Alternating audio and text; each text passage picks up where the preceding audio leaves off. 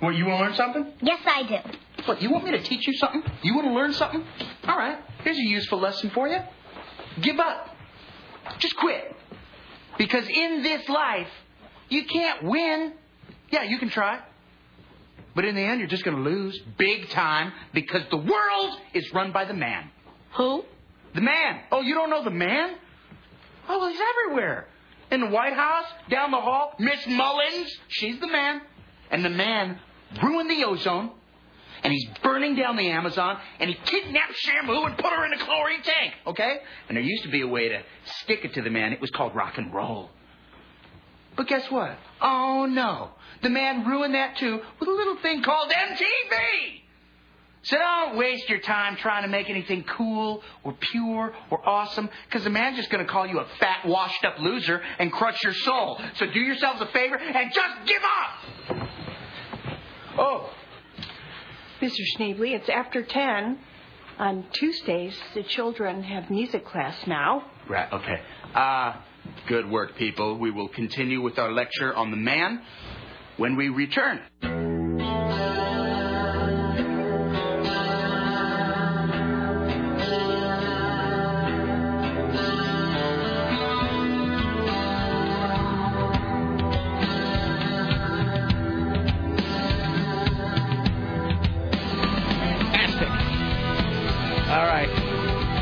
That's a movie that that movie is the very definition of the sum of its parts. Uh, can you drop my microphone level just a little bit there? Unsweeten it. I know that I can. You, can you bitter my my my microphone? Can you saccharine my microphone just a little? I know that I almost never asked to hear less of my own voice, but it was deafening myself there. Um, School of Rock is the very definition of the sum of its parts. That's a movie that by all rights I ought to hate. Because it's got a bunch of adorable little children in it. Uh, it's got a bunch of adorable little children singing, uh, what is it, the um, Deep Purple songs. I mean, it's got Jack Black teaching adorable children. Uh, it uses a Ramones song for a musical montage of, I believe, a bunch of little girls stitching together clothing. So it's a really a movie that ought, and it's PG. It ought to, in, and I believe at one point includes a long lecture from Jack Black about how to really rock, one must stay away from drugs and alcohol. I'm pretty sure that that happens about two thirds of the way through. Where he goes, rock isn't about getting wasted. Rock's about, and then and then he explained rock is about some other thing. But it really does work. A, because Jack Black's in it. Because if they had cast, like if that movie had, um, like Rob Schneider or somebody, it would never, or, or Adam Sandler, it would never work. Uh, it, it, that, so that's A, because of Mike White. B, because of Richard Linklater. C, because of Jack Black. D, because Jack Black is a fan of that music. And E, because it's got the white hot Joan Cusack in it. Let me also say this about Joan Cusack, and that is to say that she is the sister of John Cusack. So there is this scene in High Fidelity uh, which I think we played last week, or maybe uh, we might have played it last Monday uh, when we got back from vacation, where John Cusack is wandering around Champion Vinyl, which is the record store that he runs in that film, the protagonist Rob, and what's his name? The sort of the sort of Dave Zinn esque uh, clerk is playing. It's the new Belle and Sebastian. He's playing the song. And Jack, uh, Jack Black, John Cusack at one point starts speaking, and he does so with a pen in his mouth like this. And when he puts a pen in his mouth, he becomes Joan Cusack. That's the thing I learned. They have exactly the same voice, John and Joan Cusack. Joan Cusack, though, is just John Cusack with a speech impediment of some kind. Because if John Cusack puts a pen in his mouth and talks like this, he be, he becomes Joan Cusack, and or uh, Stan Marsh's sister, Shelley. So there you go. Thus endeth the lesson. Why, hello. It's uh, 5 minutes and 18 seconds after the hour of 11, and it's the month of October. That is to say, Tim. Yes? It's not October, Tim. What is it? October. Thank you. In the year of our Lord 2007. Thank you for coming by, making it part of your listening day. We are live from the plushly appointed yet not overly ostentatious studios of AM 970. Solid State Radio here in beautiful downtown Portland, Oregon. It is uh, Tuesday, and welcome to day 12. Why, hello. Uh, if you want to join us today, it's 503 733 2970. 503 733 2970 with your comments, your clarifications, your conventions, your uh, two cents, your what have you. Uh, Scotty J is standing by, ready, willing, and able to uh, pass along your observations about anything, whatever it is you want to weigh in on the interesting, the groundbreaking, the tedious, the mundane. If he can tear himself away from the various Alicia Silverstone YouTube videos that he spent the vast majority of this morning watching. I walked by Scotty's room, I think, four different times today, and every. It's so great. It's great and awful all at once. Just Scotty, a 40 something man, is just sitting in there hunched over in the dark watching Alicia Silverstone videos from The Crush uh, on YouTube on his computer. I'm sure that he will describe that as being some kind. Yes, I know, Scotty. It's I know it's all for the show. It's all prep. That's what I say. That's what I say as well. That's how I get out I of everything. remember all those brilliant speeches from The Crush. Like that one where she's nude in the bathtub, and then she says, "Mr. Tucker." Yeah. No, that's the babysitter again. I constantly. Con- I guess it doesn't really matter if I'm confusing the babysitter with the crush. In the grand scheme of things, yeah. In the grand scheme of things, that's probably not one of the things you really got to keep straight inside your mental Rolodex. I don't really know that there's any prize for that at the end of the line.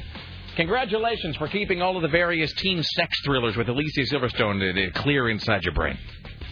All right. Uh, it's uh, 503-733-2970. He's described it as apparently yes. He said that there's no interesting dialogue in the crush. He's moving on to Poison Ivy. Well done, sir. All right. I will say, in Scotty's defense, he. I'm turning into Junk Cutek. In Scotty's defense, in Scotty's defense, he did pull that School of Rock speech uh, that we played just now. I think we've already played. We played something from School of Rock a few weeks ago. I forget what it was. I don't know what it, it might have been at the end when they're doing the prayer to the rock and roll gods or something. Where the, the kids are backstage at the competition. That's well, never mind. I'm not going to start. Um, I will say that is the other. That's the other thing that I kind of hold against School of Rock, the movie, is that School of Rock. Now everywhere you go in Portland, uh, pampered white people can send their children to learn how to rock in a school, because that's where the best rock and roll training always comes from. Is from a school where a guy with a ponytail uh, talks to you about the Moody Blues. Whatever. Anyway, um, so I will say that Scotty, to his to his credit, did come up with that School of Rock speech right now. I w- but I'm going to ask you right now. What is the one movie speech that no one ever needs to hear ever again? What is the one movie speech that no one needs to play at, at this in 2010? And the movie isn't that old, like 15 years old, maybe, maybe 15 at the outside. What is the one movie speech that no one ever needs to hear played, reproduced, or broadcast ever again? Sarah? And In less than an hour. Oh, no. no, no, no, but I appreciate your comedic timing. Well done. Tim, Do you have a guess? The, only one I, I could think of is an older one, uh, Patton's speech. No, well, no, see, the Patton speech is actually is actually And that's okay. like 30 years old. The thing about the Patton speech is it's so long, you could actually take whole sections of it that people probably haven't heard in a long time. The, the Patton speech is sort of like the Howard Beale, I'm mad as hell and I'm not going to take it anymore speech.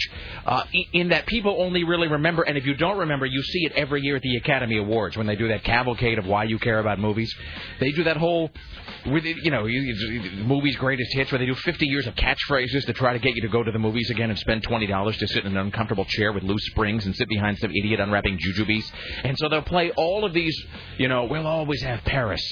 You know, frankly, my dear, I don't give a damn. And then they then they do the thing of Jack Lemmon taking off the wig, you know, and some like it hot, and then they show Howard Beale, rain soaked in his top coat, wandering around the studio saying, "I'm as bad as hell," you know, that whole thing there. But that whole speech, that Howard Beale speech, which I have tried, I have tried repeatedly and relentlessly to edit that down to use at the top of the show here, but it just never works. It, it, people think about that "I'm as mad as hell" speech, and it it's not that it's not good. It really is. It's really one of the best written things ever in a movie. It doesn't really work on the radio because a lot of it is actually visual. Because there's Howard Beale, and you only get him saying the "I'm as mad as hell" and I'm not gonna. You only get that like twice, and then the rest of it is Faye Dunaway and William Holden's reaction shots as they're running around the control room. It doesn't really work on the air. There's that other great speech uh, that Peter Finch uh, did in Network, where he's standing there on television as the host of the Howard Beale Show, which Aaron Sorkin, God love him, ripped off for the beginning of Studio 60, where uh, Howard Beale is going insane again, because that's what he does in that movie. He's standing on television in front of the camera, and he goes, "And I want you to turn it off. Turn off the television right now. Even in the middle of this sentence, I'm saying, turn it off." You know, which is exactly what he had Judd Hirsch do at the beginning of Studio 60. None of those work on the air. Speaking of Aaron Sorkin, who I and you know I really do love that guy. He is one of my heroes. So Scotty was all over me this morning to play the "A Few Good Men" speech. He was all. I walk by and I hear Jack Nicholson blaring out of Scotty's studio. The, the Jack, you know the whole the speech that leads up to the you know you can't handle that. I never ever, ever, ever ever, ever, ever need to hear someone telling me that I cannot handle the truth ever again.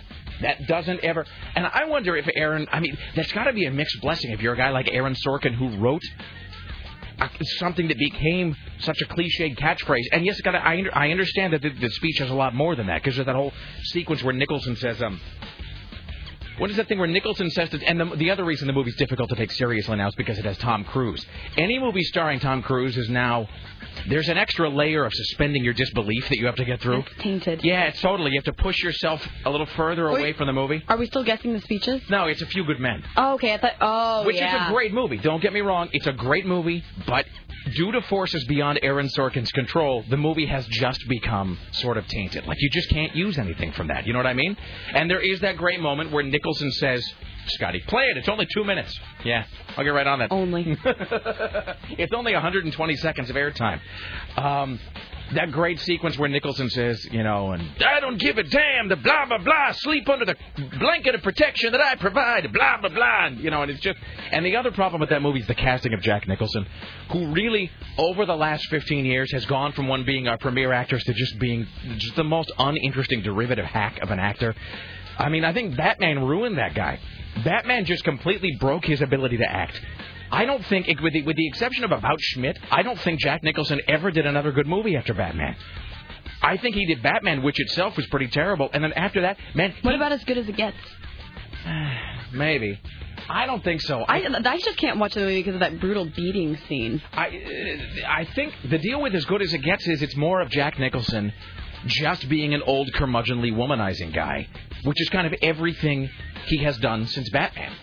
I mean, I can't think of anything. I, thought Schmidt was a good movie. I'm just though. saying that's the exception, though. To me, that's the exception that proves the rule. Is that the, everything Jack Nicholson has done since Batman has just been shades of the Joker. I know, I'm like way off subject. I'm like 11 minutes into the show, and I'm still talking about a few good men. Anyway, so thanks to Scotty for the School of Rock opener there. Um, Lisa Goddard going to be joining us today. We will talk to Lisa Goddard about the happenings overseas and here. Uh, we'll talk to CNN radio correspondent James Roope as CNN actually has just waded right into the fray with this. It just says here the Britney Spears downward spiral continues. So whoever wrote the CNN radio prep sheet is clearly one of our people. They're on the uh, they're on the same page with us. So uh, Jim Roope is going to talk about uh, Britney Spears having to turn over her kids.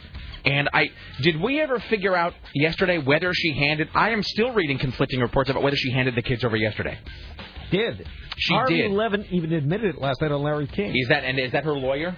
No, that's the guy. That's the guy that runs TMZ. And, Oh, all right. and he was speaking of X17, saying that he that that was correct. Now I did go back to X17 last night because I'm a loser, uh, and I saw that they had posted additional photographs. Because our thing yesterday was that all the photographs of Britney Spears were just of her in the car, that none of them showed the kids. So I went back last night and I looked at X17, and there were additional photographs clearly from the same from the same time frame that did show the kids and that did show uh, her and the kids in the same shot. So I mean, those were I don't know why they didn't put those up earlier. And then actually, uh, X17 has posted.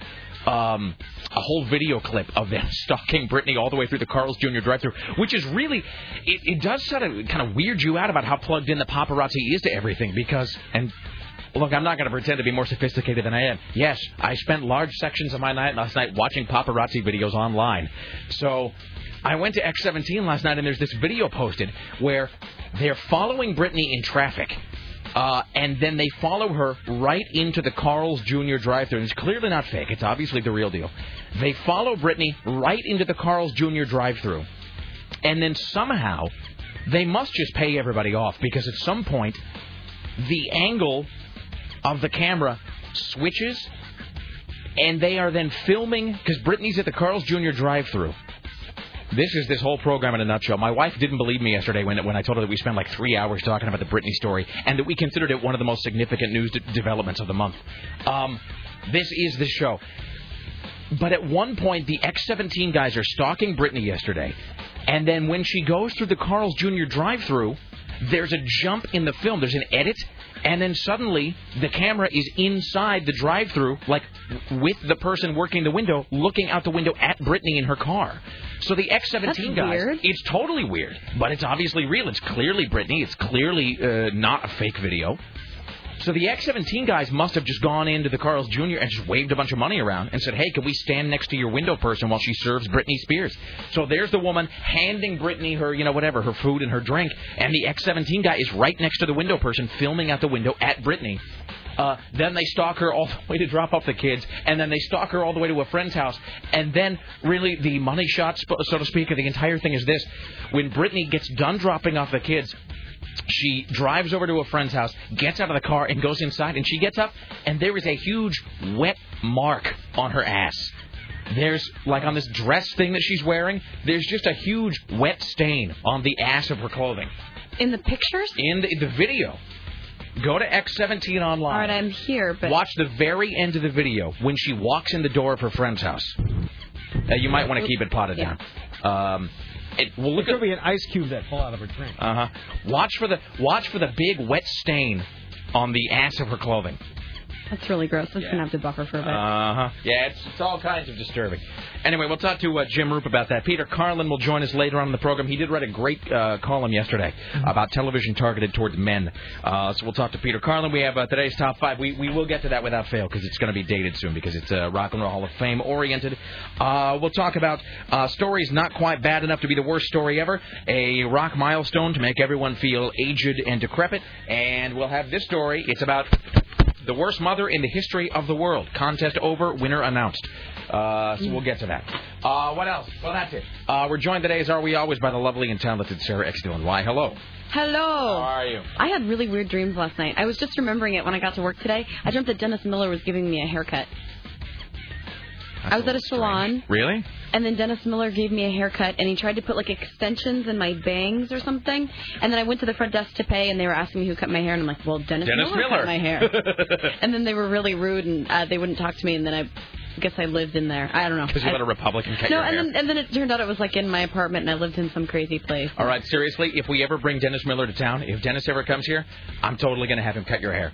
Just so we can have like a little universe folding in on itself It was so weird because it was him and it didn't even phase me. It's just one of those weird dream things. And I had a radio dream last night where I was getting my hair cut by Dennis Miller, but it kept taking so long and I was looking at the clock. I'm like, oh my god, I it's gotta get out the 10:30. stop I'm like, set's almost done. I'm like, I'm, I'm really late. What's going on? I kept trying to call 0970 and nobody was answering. And then somebody finally told me that Scotty J was going to do it. And then Dennis Miller kept cutting my hair. And then it was like, I looked at my watch The and it was. thing I've ever heard. And every clock I would look at was a different time, and I couldn't figure out what time it was. And every time I'd look, it would be like, you know, like 11:41. I'm like, oh my god, I missed Yeah. 41 minutes of the show. That's fantastic. Wonderful. Dennis Miller. Dennis Miller cutting your hair. skills. Can't get to the studio. Scotty's about to start running the show. I've had those. Um, I've had those dreams where um, I'm late for work and I can't get out of the house. The door just won't open. Like I'm at work or I'm at home and it's you know whatever 10:55 and I'm like oh I gotta be to work in five minutes and I go to the front door of my house and the door just won't open. It's not locked. There's no keys in it. The door, the knob turns. It just the door won't open. It's like it's super glued shut. So I get those all the time. Yeah. Those are the ones where the phone lines are ringing, but I can't answer them. I still get dreams every now and again. I will still get a dream about having the way they used to do it, kids, uh, having two turntables in the studio, you know, and you had a record on one and you were queuing up the other, uh, like the uh, DJs do now. And I used to have these dreams all the time, and I will still get this every now and again, where the, the the vinyl record, the song that is playing on turntable one is about over, and I can't get the song on turntable two to cue up correctly. Like I can't, like the needle is broken somehow, or I can't get the record. It won't fit over the little pin in the middle. Mhm. I'll have those dreams where I'm trying to cue up some vinyl and it just it won't work at all. Yeah, those see, I are always have unnerving. dreams with these computers right here where I'm looking at them and I can't get anything. Like everything just comes up red, and I can't get anything to log to load in. I sometimes have a dream where I'm here and I'm trying to give out the phone number, but I've forgotten it, and I look down at the sheet where it has the phone number and I can't read it, and it's just like weird hieroglyphs. Like I'm trying to give out the phone number so people can call. I'm like, our phone number is, and it's just like a bunch of swirling, and I can't, I can't read what it is. That's just not right. Hello, Tim Riley. Oh, I'm just wondering what what's going on here. Do you have these dreams as well? I don't. You don't have any radio You don't have recurring radio Not dreams. anymore because I You I, I used to have them as a jock. you quit caring. Your spirit is broken. well, isn't that I, I don't really push buttons, and that's where the panic ensues Oh, that totally. you're running something. Yeah. So That's what if it- Sarah that's what- yeah. Dillon runs things. I would assume that she has more bad dreams because she's in charge. I have this bank of three buttons, so I'm really not responsible for much. You don't have dreams where you're trying to print out a story and it just you keep printing it and it won't appear on the printer. No. You just hit keep hitting the print icon and it just won't spit it out. I did back in my younger days. All right. Yeah, I'm glad to see you've moved on. I hope to get to that point someday. Uh, Tim Riley is working on the following stories for your edification today. There's a prize pregnant pachyderm at the Oregon Zoo. The blessed event will occur next year. A Myrtle Creek man plunges to his death trying to retrieve a deer he just shot. He's got revenge for killing his creatures. There was quite a commotion at the Beverly Hills Hotel after Britney checked in, turning over kids to K-Fed's people at Carl Jr. Uh, the Geico Caveman sitcom premieres tonight. Fred Goldman may have OJ's Rolex, says the judge. That's so great. But can you see just Fred Goldman holding OJ down with pliers trying to pull the gold out of his teeth? I And putting his can. body in the crematorium? I really can, but I mean, how great is that? That I mean, that sort of sums the whole thing up. That it's like they're taking all of they took OJ's book, they're taking all his money, they're garnishing his wages, they melted down his Heisman Trophy.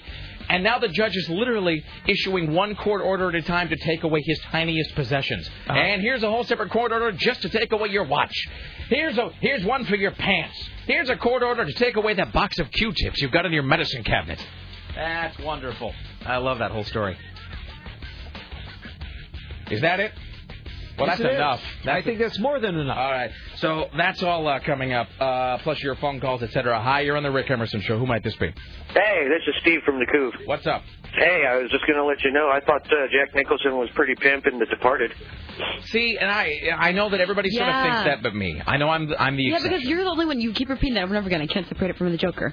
He didn't seem like the Joker in that movie. It's not that he. It's not that he seemed like the Joker. I'm not saying he acted like the Joker in The Departed. I'm just saying that Jack Nicholson's persona has become so uh, well established and so. Jack Nicholson has become sort of like Christopher Walken to me, where the Jack Nicholson persona, like the Christopher Walken persona, has become has become so brightly drawn that it's hard to see past that to any actual acting that's going on. That's all I'm saying.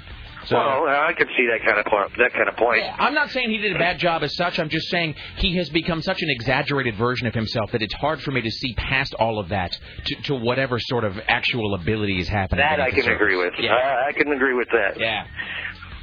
All right, man. Thank you, sir. All right, I appreciate it. There you go. Although even even I mean, look, even the movie where it's the most difficult to get past Jack Nicholson's persona to see the acting, even that's not as difficult as trying to go back and watch The Naked Gun starring O.J. Simpson. That really is. That's a movie that one can just never watch again. I love the Zuckers, but I mean, really, honestly, that's you just have to take that out of your Netflix queue permanently. There's that's a DVD you'll not be popping in again. And not only that, Naked Gun has not only um, Naked Gun 33 and a third, not only has O.J. Simpson, but it has Anna Nicole Smith. So it's doubly weird. Oh yeah. Yeah. so it's like it's 300% more awkward than normal. Uh, all right. Well, and then I and I don't even know what this is about, but Sarah used the greatest phrase this morning. She said, "I watched this great movie last night. It's a FearNet exclusive with Pink in it." And then was- and then you went on to say that it was bad. It had one of the most annoying characters I've ever had. by. The concept of it was brilliant, though. It was laid out to uh, to be a successful movie. Didn't turn out to be so much. But um, here I have to cough. Excuse me. All right. And it's based on the premise of um, in France they moved people out of the graveyards when like the um, they didn't have places to bury people anymore, so Right. they the cemeteries are filling up. They didn't have any place to put the bodies, so they dug up all seven million bodies, and they put them all in these underground mine shafts under the city. So um, this it, this movie was called. Um, I, explained, I told you the name of it. Catacombs? The catacombs. And so, you know, all these hip, crazy kids would Oh, go and have parties in the catacombs, Oh. but they'd move it around every time, you know, so the police couldn't come and shut it down. Of course, it was a rave party with like girls with their boobs flailing Of around course. and like Well, you- techno music and like skulls painted on their You faces. know it's a bad movie because it stars a celebrity yet no one's ever heard of it. Exact. Well, exactly because it stars Alicia Moore, that nobody knows that's Pink. Oh, really? Yeah, so they don't even say they didn't even want her. They didn't even want the name by which she was known. Alan Smithee as Pink. No, and uh, Shannyn Sos- Sossamon.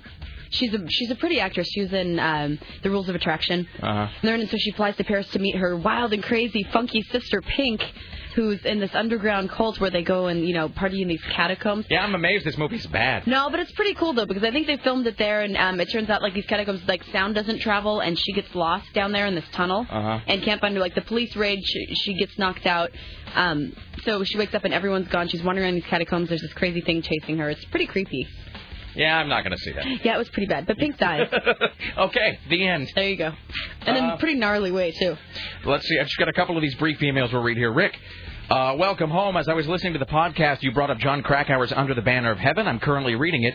I am incredibly disturbed by this book. Thanks so much. FYI, I work in the ceramic tile and stone business, and one of our customers is Watson Lafferty Jr., uh, who's one of the polygamists discussed in the book. Uh, he has, uh, or he's related to. He has a business in Tigard. He also talks to our bookkeeper uh, at long lengths about his brothers. He He's a brother. Uh, he said, I also have a sister who lives in St. George. During visits, I hear stories of the polygamists shopping at Walmart. No, polygamists love Walmart. Really? Walmart and Costco. Especially those huge Walmart supercenter things. Uh, Rick, I heard you talking about the Breakfast Club. John Hughes wrote that script in two days, July 4th and 5th of 1982. He got the title The Breakfast Club from Bobby Richter, who was the son of a friend. Hughes asked the kid what detention was called at his Illinois high school. The kid said it was referred to as The Breakfast Club, hence the title of the film. All right, there you go. Mystery solved. Um, finally, I'm just going to read this. Read this, and then we'll take a break. We got Lisa Goddard coming up and so forth. This is from, um, let's see, where is this from? Schenectady. Really? That's so great. I love stories in places that we typically only refer to comedically, like Kalamazoo. This is from Schenectady, uh, from the Times Union. This falls under the heading of Worst Mother Ever by Paul Nelson. You know what? I'm sorry. I shouldn't. I got to keep it together. In one, one officer called one of the most despicable things he's ever seen, there's no words for how bad this is. And I don't think it's bad in any sort of vile or off-putting sense. I mean, it's not explicit in any way. It just it just sort of staggers the imagination this story. It's almost like the mom sat down with some kind of Excel spreadsheet and a slide rule, trying to figure out exactly how she could be the worst person on earth. Like there was some sort of a, a medal or something, like she got a tote bag if she was able to, to win that. In what one officer called one of the most despicable things he's ever seen, a Saratoga County woman is accused of prostituting herself and then snorting cocaine off the stomach of her newborn son while breastfeeding him. I mean, really, where does one even begin with that? That really is just that's sort of everything, everything all at once there.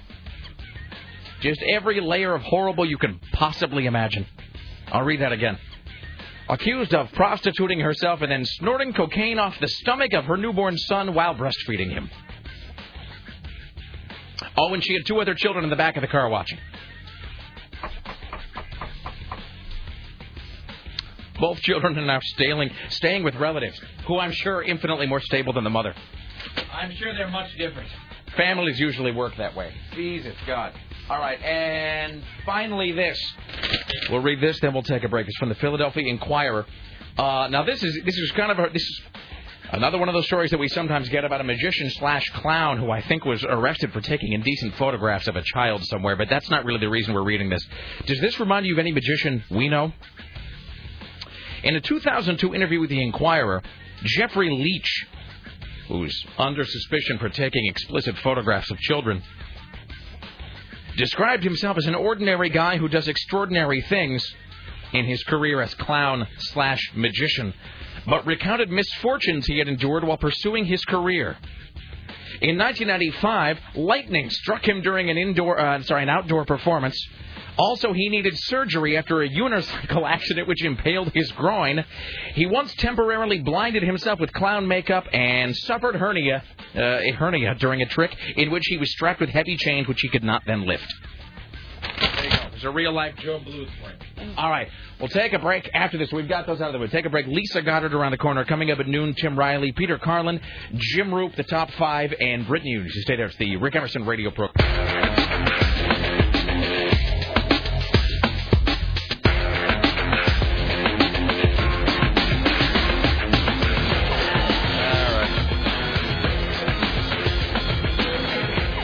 Exactly what that movie with Pink is too. That's one of those things that her manager comes to her with and says, "Hey, how would you like to earn 50 grand? Now no one will ever see this.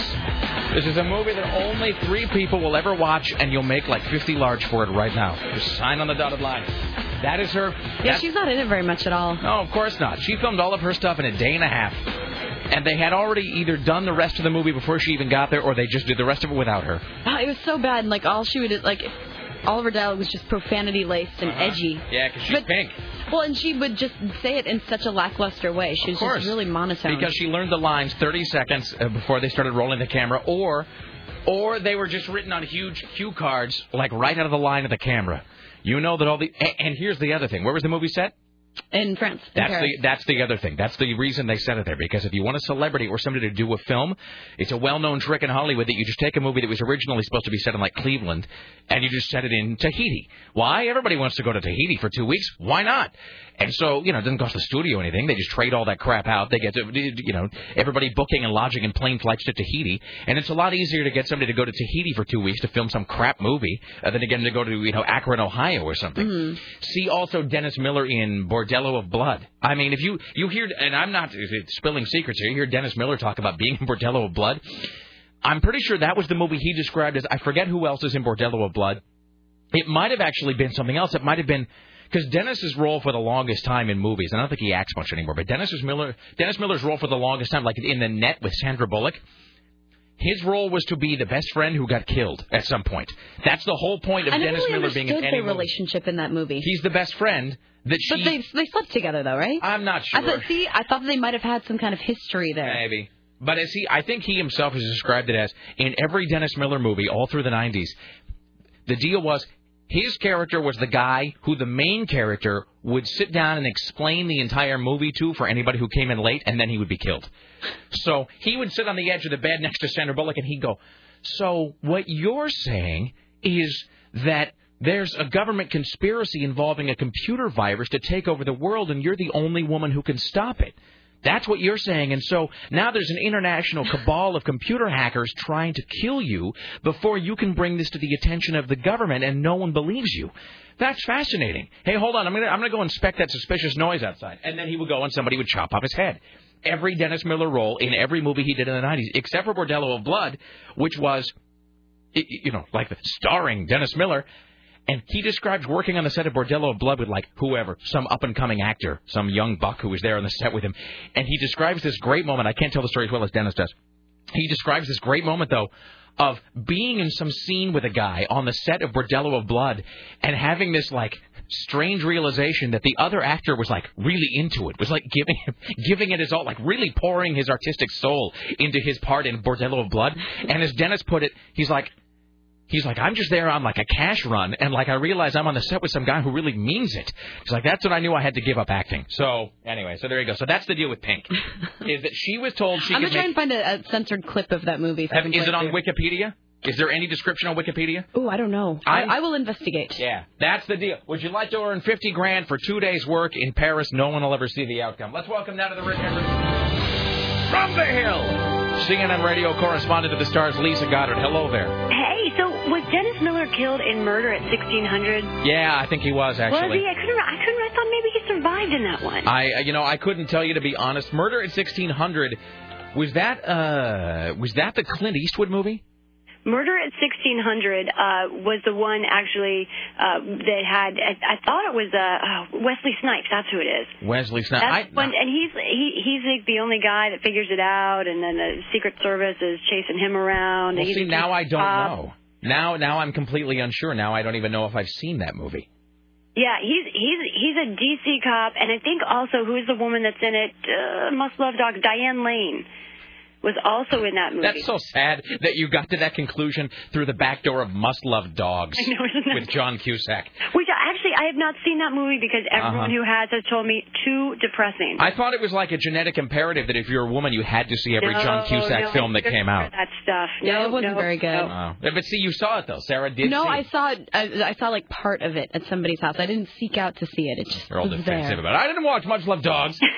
um, speaking of Wesley Snipes, whatever happened to that guy? Guy? I mean, I know that he he the man hit him for evading taxes or That's something. That's right. He, he's in trouble with the law. He, he still is out and about uh, shooting stuff. I can try and do a quick uh, IMDb. I guess it's not really that crucial. I, I'm just, you know, Wesley Snipes really was. People can laugh at this. He's he's a really great actor, a guy who did a lot of movies that uh, either don't get the respect that they ought to, except in the geek world. Uh, the most notable of which is Demolition Man, by the way. Mm. Wesley Snipes did Demolition Man, which is one of the best action films ever made. I mean, and people can laugh at that because it's got a weird cast. It's got Wesley Snipes, Sandra Bullock, and Sylvester Stallone. But Demolition Man, if you have not, have you seen Demolition Man? I have not seen. Oh man. No, you. you I've seen all the the Blade movies. I've you uh, see Blade Schmade. I the first Blade is decent. The rest are crap. Demolition Man and the geeks will they'll, they'll have my back on this. Demolition Man is a fantastic film.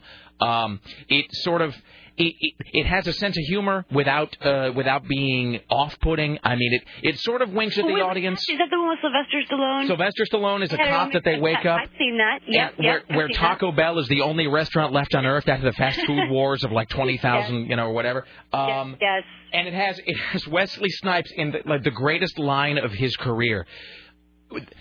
Uh, scratch that because everybody knows what I'm thinking of. The second best line of Wesley Snipes' career. I'll give you the best here in a second.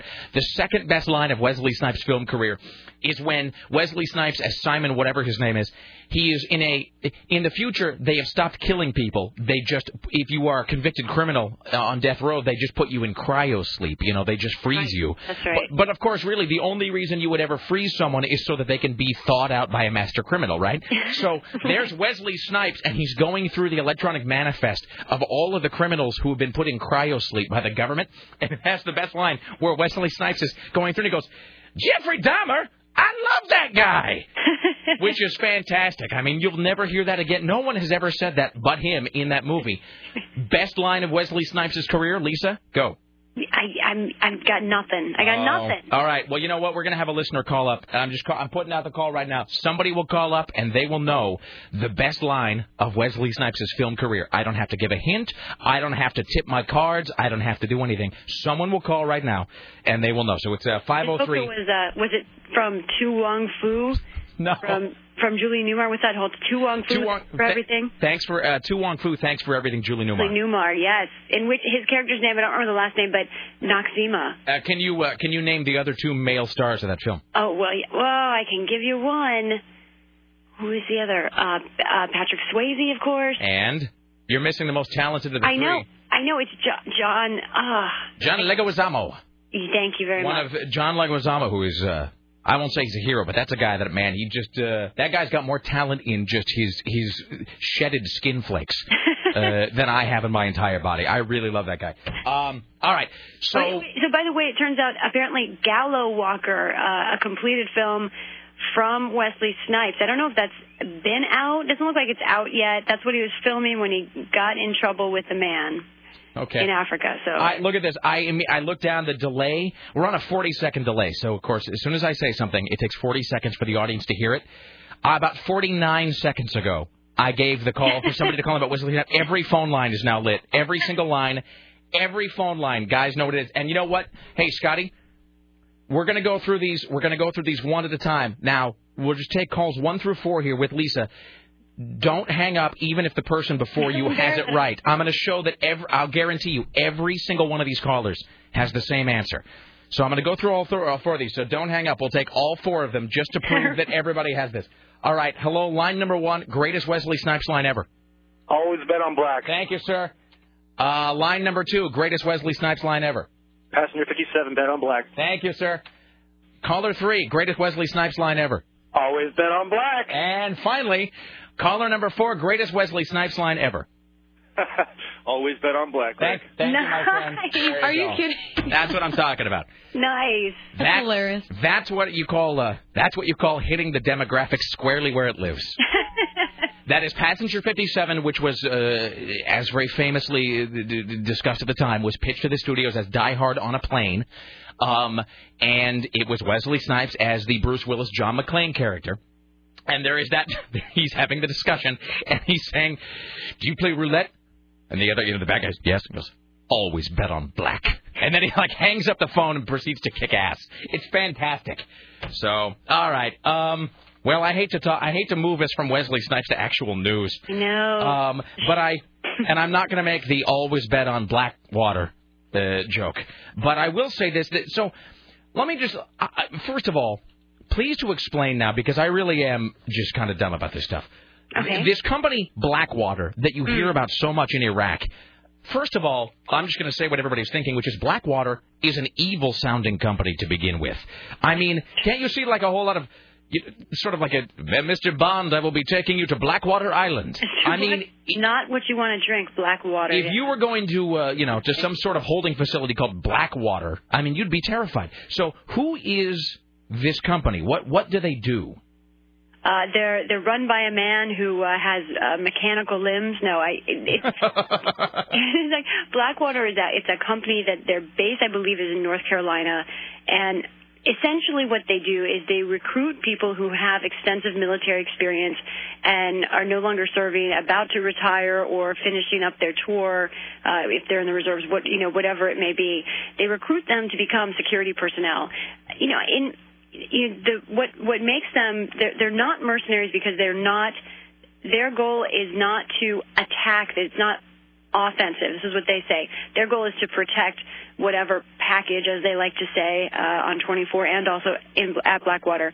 But their goal is to protect whatever whatever their property or person is that they've been contracted to protect. So they are they are not a warring force but they're a defensive force they say. However being a defensive force that is American in Iraq, uh, because the rules of engagement there are hazy at best, or have been at least, the actual ones, not the literal rules of engagement, uh, has allowed Blackwater and I think the American military too to have, have some very blurry lines. And this has led to uh, a report that we got just in the last couple of days that indicates Blackwater, for example, in they looked at over 200 shooting incidents that Blackwater was involved in. Blackwater shot first 80% of the time, even though they're a defensive security So, unit. who do these guys answer to? I mean, do they answer directly to the military or? No, they have a they're they're they they do have some contracts for the military. They have some specific jobs they do for the military, but uh, the, their largest contract in Iraq, or one of their largest, is for the State Department, and they escort diplomatic convoys, uh, State Department personnel around Iraq and, and protect those personnel. Uh, so they answer to the State Department. So now the State Department, as as contractors, they they are not uh, permanently employed by the State Department, but they have a contract with the State Department. And the State Department has initiated an investigation and called in the FBI now because of this incident just a couple weeks ago, last month, in Baghdad, in which 11 Iraqis were killed. Iraqis on the scene say that it was unprovoked. Blackwater says they were being shot at. Uh, you know, video that CNN has shows uh, just shell casings, you know, riddling the the ground there, uh, burning vehicles, that kind of thing. And you know, so obviously it was a very intense uh, gunfight. If it was a gunfight, it was at least a very intense shootout. And and that is what the, the incident is that has sparked all of these questions now about Blackwater because the Iraqi parliament is is, is not able apparently to try anyone who was involved in that because of a loophole in Iraqi law. So now the Iraqi parliament is trying to take action to change that and to make it tougher for these private security firms, especially Blackwater, to operate in Iraq. It's funny. I, I have a, uh, you know, I live in, in in Portland where there's a lot of uh, political uh, polarization is really at an extreme here, and you do hear phrases. I mean, it, Halliburton, what for a long time was just sort of a. I want to say a code word, but Halliburton would people would just say that word as sort of a shorthand summation of all that they felt was wrong and, and Mm. corrupt about this war. And I actually started to hear people use the, the word Blackwater to describe that recently too. There is just this sense, there is just this sense of just implicit cronyism uh, in a lot of this. Well, you know, you think about what these guys are doing, and the fact that I think this question of who they answer to is the number one question. That's what congressmen were looking at today. But you know, they did have many supporters today, and there was a hearing, obviously. Uh, many supporters who stood up and said, "Look, these guys have protected our diplomats. Not a single diplomat under their care has been uh, killed." and these these guys are good at what they do. They take risks and they they do it for money, but they're they're very good and they're willing to do this job. You know, but others say these guys are cowboys. They don't answer to anyone, and they they hurt America because they are, uh, you know, they act before they think. Sometimes is the accusation. And and that that just uh, further pushes away Uh, any Iraqis who may trust America. And, in some cases, some incidents that Blackwater employees have been involved in were initially put out in the press in Iraq as involving U.S. soldiers. Right. So you know, Iraqis aren't going to know the difference. They know an American much more clearly sometimes than they would know an employee of Blackwater. A guy pointing a gun at you is a guy pointing a gun at you. So. That's right, especially if you're an Iraqi. I mean, the, the statistics are just alarming there. The, the number of people who've been killed. A report coming out now saying maybe a million Iraqis have died because in, in because of the uh, related violence. And to it doesn't even seem. war. I'm obviously not questioning it, but that doesn't even seem possible. I mean, it just that amazing? your brain. it- I, and I'm clearly, I mean, very clearly. Let me state that I'm obviously not trying to minimize, uh, you know, American losses, but it really does stagger you when your brain tries to wrap around the fact that there may be a million Iraqis dead. Uh, Isn't it know. incredible? And you know, who knows? We're never going to know for sure. I mean, that may be overestimated, it might be underestimated. We just Uh, even know. if you're overestimating, even if that's even if you Yeah. doubled it, I mean, I. Uh, It's unfathomable. It's amazing. really- it's I, yeah, I can't even I can't even get my brain around it. Um, speaking a lot of, of that, of course, sectarian violence, but still. as, as sort of an ancillary uh, issue here, is it? Um, do we have the first debate coming up that Fred Thompson is going to be a part of? Oh, we should do. Let me see if I can find out about that. I think it, I don't know when that is, but I did I heard tell, as they say, that uh, that there's going to be a debate coming up in which Fred coming Thompson. up. I know. Let me check and see. I haven't. I I have to admit, I've taken about a two week break from uh, the race to 08, as we say. Whereas usually every day I do check all of the political Let me tell you, just I am so excited about the race to 08 that just in celebration and to gear myself up mentally for it, to gird myself, I've begun watching the uh, the West Wing from the very beginning on Oh. DVD, just to kind of get myself, you know, sort of a rolling start. You know what I mean? That's fantastic. Hey, um, while you're looking, I thought I'd share this final note with you today. This is from the Times of India. You may have already heard this. Did you hear that Garry Kasparov, who is the former world chess champion, is, is running for president of Russia? Yes, uh, isn't that, 60 Minutes did a fantastic piece on him. Wasn't it 60 Minutes? Yeah. I don't know. I didn't. I wasn't aware of that, but I had no. It's just one of those things where I hadn't thought about him in the longest time. Um, and then it came, he just came back across the transom uh, today, running for the president of Russia, which just seems like the worst job. If there's a worse job than being president of Iraq at this point, it seems like being president of Russia uh, might be that. I mean, really, honestly, it's like being president of Russia seems like. That seems like trying to becoming the landlord of a building that is currently on fire. You know what I mean? I think you gotta you gotta catch up with Russia today, my friend. With the new Russia. I'm telling you, no, seriously, Russia is is heavy in cash, heavy in national resources, natural resources, I guess others would say, but. No, it, Russia is is uh, trying to become a world power again. Now, what Russia doesn't have is uh, uh, necessarily a, altogether well organized government that pays its military on time, and so that's an issue. But but but they're getting there.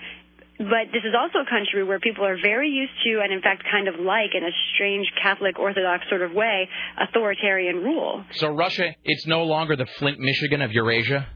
It It's- definitely is not, and I think, I think, in fact, I think there's a pretty serious. I think America is going to could be caught unaware if it if it doesn't Oh. pay closer attention to Russia. See, so you are you, Immediately. you are the you're the Paul Revere. You are sounding the alarm right now. Someday, when, someday when we're all when we're all uh, you know speaking speaking Russian, you'll be the one to say that you warned us.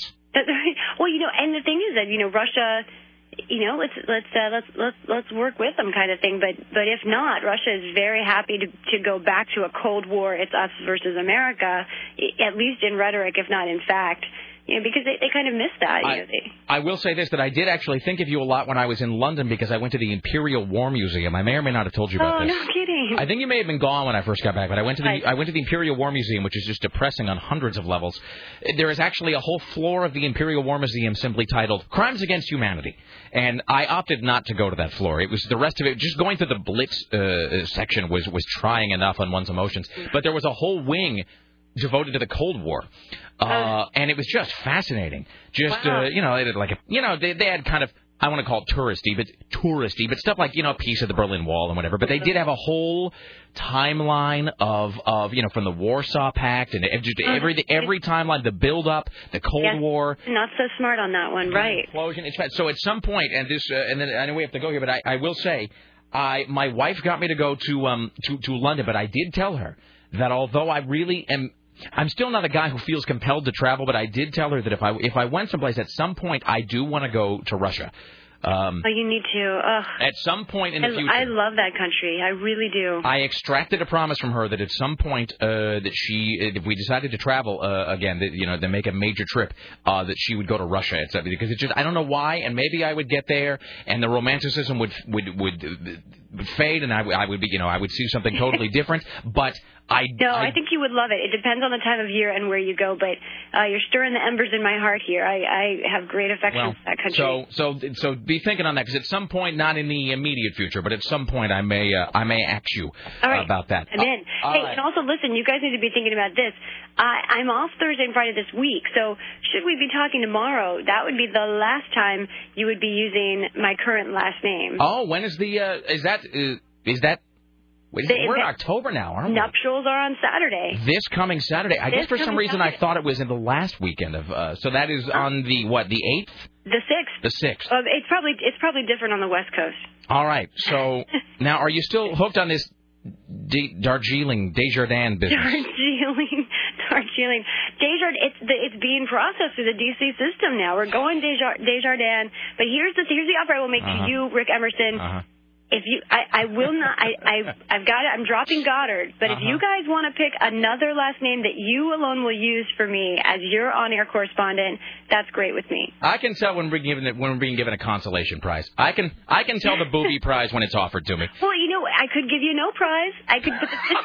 Listen to that. Yeah, Rick Emerson. Snap. All right. Well, no, fair enough. All right. Well, we'll. Uh, I don't know. We'll take it under advisement. We'll see. The- the- it's all good. The people may have decided they've latched onto your new name. It, it all remains to be seen. Have you decided? And we, I'll ask you this.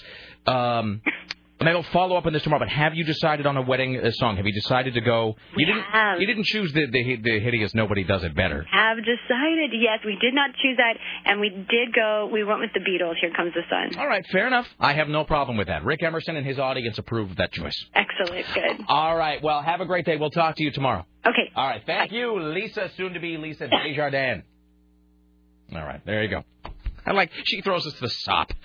Well, if you'd like to choose another name, fine. All right then. Uh, So Scotty has an idea for a song he oh, wants to play to God, break. why? I'm sorry. What's his idea? Oh, we a guy called about Wesley Snipes, then he hung up. You're lost, sir. Uh, yes. Black Blackwater by the Doobie Brothers. See, it, Scotty J. I wish I knew how to quit you. Please, can I kiss you on the mouth? Please let me. Good morning, Metolius. Never have the crickets been more appropriate. Let's welcome now to the Rick Emerson Show our intrepid PA, Scotty J. Why, hello. Well, good morning, Echo. Go. Hi. Go. Sorry. Okay, that's kind of funny. I'm sorry. Now, let's get to the, the that- root of the joke. You're doing that thing again. It's exposed and Where- spoiled now. where it, it was ten- supposed to be subtle. You're doing the thing that where 10 minutes ago I used a word, and and now 10 minutes later you want me to play a song that no one will will connect with the story we talked about earlier. They would because a listener actually sent in the idea, and I thought it was funny because you spent 10 minutes talking about black water. Therefore, if you subtly did it and didn't expose the, the joke from behind the curtain, it would have it would have been we like, should have never taught him that phrase behind the curtain. I know, because I love now it, it's an excuse. love that phrase. It's an excuse for everything. Well, Rick, if you want to go ahead and ruin it by pulling back the curtain. It's an excuse for every bad idea. The, let's break the fourth wall, Rick. Well, You know- I can just see the the wizard guy back. I I visualize that every time where he's like, "Oh, no, wait a second. He shuts Can it. I just tell you why I resist doing things like this, Scotty? Things that I suggest? Go ahead. Well, that well, I think we all know the answer to that. No, can I tell you the reason why I resist playing songs which have only the vaguest threads of connection to something we did a while back? if only three people get it, Rick, that's geniusness in my book. It's geniusness. Yeah, and don't make me spell it. Can you spell genius? No, Really? I can't spell. Please just- if you haven't noticed, Please to spell geniusness. G E N I E What? What? What? Start slow. G. I know there's a U and an I and a Guinness, and oh, I like that beer, by the way. But forget it. I can't spell. All right. Here's why I resist doing that. Because you know who does what you, the thing that you keep wanting me to do? Kooky morning shows. Dr. Laura. She does not. She does. She does. Maybe Dr. Dr. Laura. Laura's his soulmate. Doctor, yeah, Doctor. Uh, it's Dr. okay to brag on yourself. she's helped me. Doctor Laura does this thing where when she comes back from a break, she comes back with a song, and it's actually kind of impressive, and especially that she was doing it 12, 13 years ago before the digital era, before you had everything available on MP3. So I don't know how she did that. She must have had just an amazing music cataloging system. But Dr. Laura does this thing where when she goes to a break, she comes back with a song that in some uh, very explicit way references the name of the last caller, something they said, something about their dilemma, and it, it- it's it's sort of interesting, but it's it sort of makes me cringe at the same time, and it always has. And so that's why I resist doing this thing of playing a song that uses a word that I was just using because it, it makes me feel like Dr. Laura. Well, see, we were different than Dr. Laura because we go into a break. Right? Are you are you following me on this? now? Yes, it's a world of difference. It's way different because we're not coming back. We're actually going in, and so we're playing music from the same exact topic you just got through talking about ten minutes ago. And you know, if other DJs out there want to use this technique, feel free to do that. All right. Hold on, you'll forgive me for just a second while I hit my head on the counter. All right. Okay. Let's go ahead and play that into the break, Sarah. Here's the Doobie Brothers. You're taking a ride on that old black water. That's right. The Rick Emerson Show continues next. Tim Riley's coming up with your news, and later on, Jim Roope. Don't you go anywhere. We'll be back on AM 970 Solid State Radio.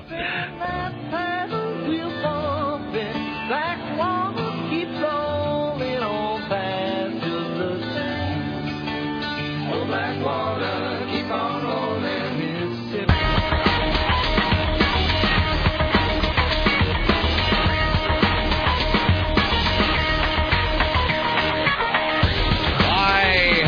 Rick Emerson radio program. It's 503 733 2970 at the Ministry of Truth. This is Tim Riley. It's time for the Rick Emerson Noon News Hour from AM 970 Solid State Radio. And now, from the Ministry of Truth, this is Tim Riley.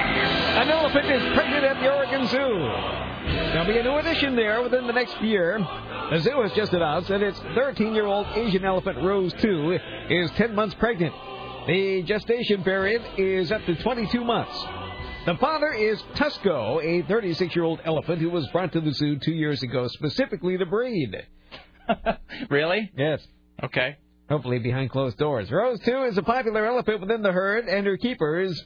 Uh, she is always looking to tease her herd mates and uh, shares a strong relationship with Chendra, who is very close to her age. Rose-Tu, is the second smallest elephant in the herd, weighing nearly 7,000 pounds. An endangered species, these Asian elephants are represented by an estimated 38,000 to 51,000 individuals living in populations in the wild. Did you lose interest already? No, I, uh, well, I was just. It's a pregnant elephant. You were talking about Packy Rose, and then I started. I got sidetracked by thinking about that baby that we that we named. Didn't we name a baby Packy Rose? Oh yeah, a long time ago. I don't. I don't know what happened to that. I don't know. There was some child abandoned. I don't even remember what the story was with that kid. Now there was some kid abandoned at the- at the zoo or something. Yeah. And we just decided that it was going to be called Packy from now on. So I started thinking about where is little Packy now.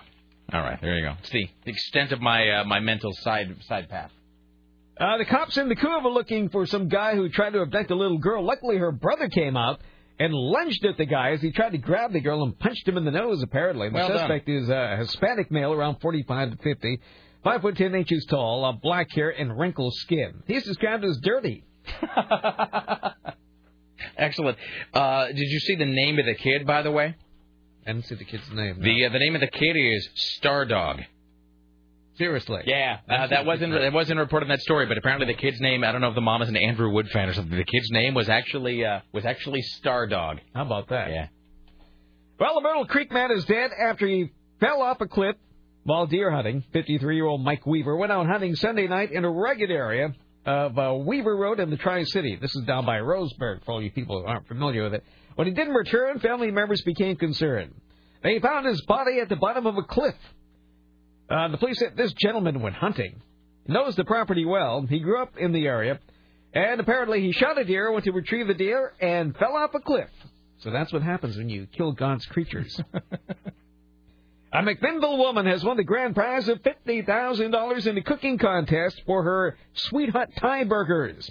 Karen Bernards, who owns a seed company and cooks for fun, burst into tears when her name was announced. Crush spicy Thai kettle chips may have been the secret weapon for her. She also won the 17th annual Sutter Build a Better Burger National Recipe Contest Cook-Off in Napa Valley. That's one whole sentence. The 17th annual Sutter Home Build a Better Burger National Recipe Contest and Cook-Off in Napa Valley. Her winning recipe is for sweet hot Thai burgers. She blends lime juice, cilantro, and sweet Thai chili sauce, garlic, basil, fresh ginger, English cucumbers, sprouts, and red bell peppers into a Thai salad. She also included the crushed chips in the patties to give the burgers extra flavor. Really, that's how you know. It is my my assessment of the situation as commentator and pundit. That's how you know she's trash. Hmm. I don't know what she looks like. I don't know anything about her. But anytime you're crushing chips up inside a hamburger, anytime you have a- any food item, there is no food item on earth containing crushed potato chips that is not trashy on some level. So that's just that's just that's just a stone cold fact of life, my friends. Anybody here go to the city sports bar at Southwest Fourth Avenue? It's in danger of losing its license. Apparently, there's too much violence and rowdy crowds outside. The City Sports Bar is that that place that's by um, kind of by the courthouse, sort of catty corner to the courthouse, and there's always the um, uh, the uh, the youths standing outside on Friday night. Is that the place we're talking about? It might be. It says it's on Fourth Avenue. Some sort of a club. There were 22 major incidents in front of that bar between August and July. That's not too bad. There's been everything from fights to assaults to public intoxication and crowds of up to 200 people. Wouldn't that be in any bar? I guess there are crowds in this bar. Get rid of these people right now. Uh, they're in a part of town that always has a lot of drug traffic and spillover from major clubs. And they also moved the bus line over there.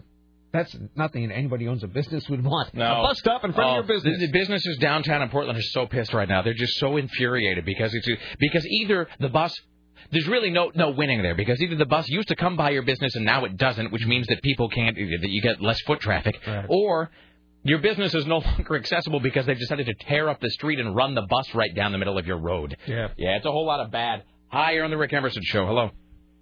Hey, Rick. Hello. Rick, can you Hi. hear me? Yes. No. Hey, just wanted to let you know I saw the full bearded lady. I'm sorry, what? Hello? What?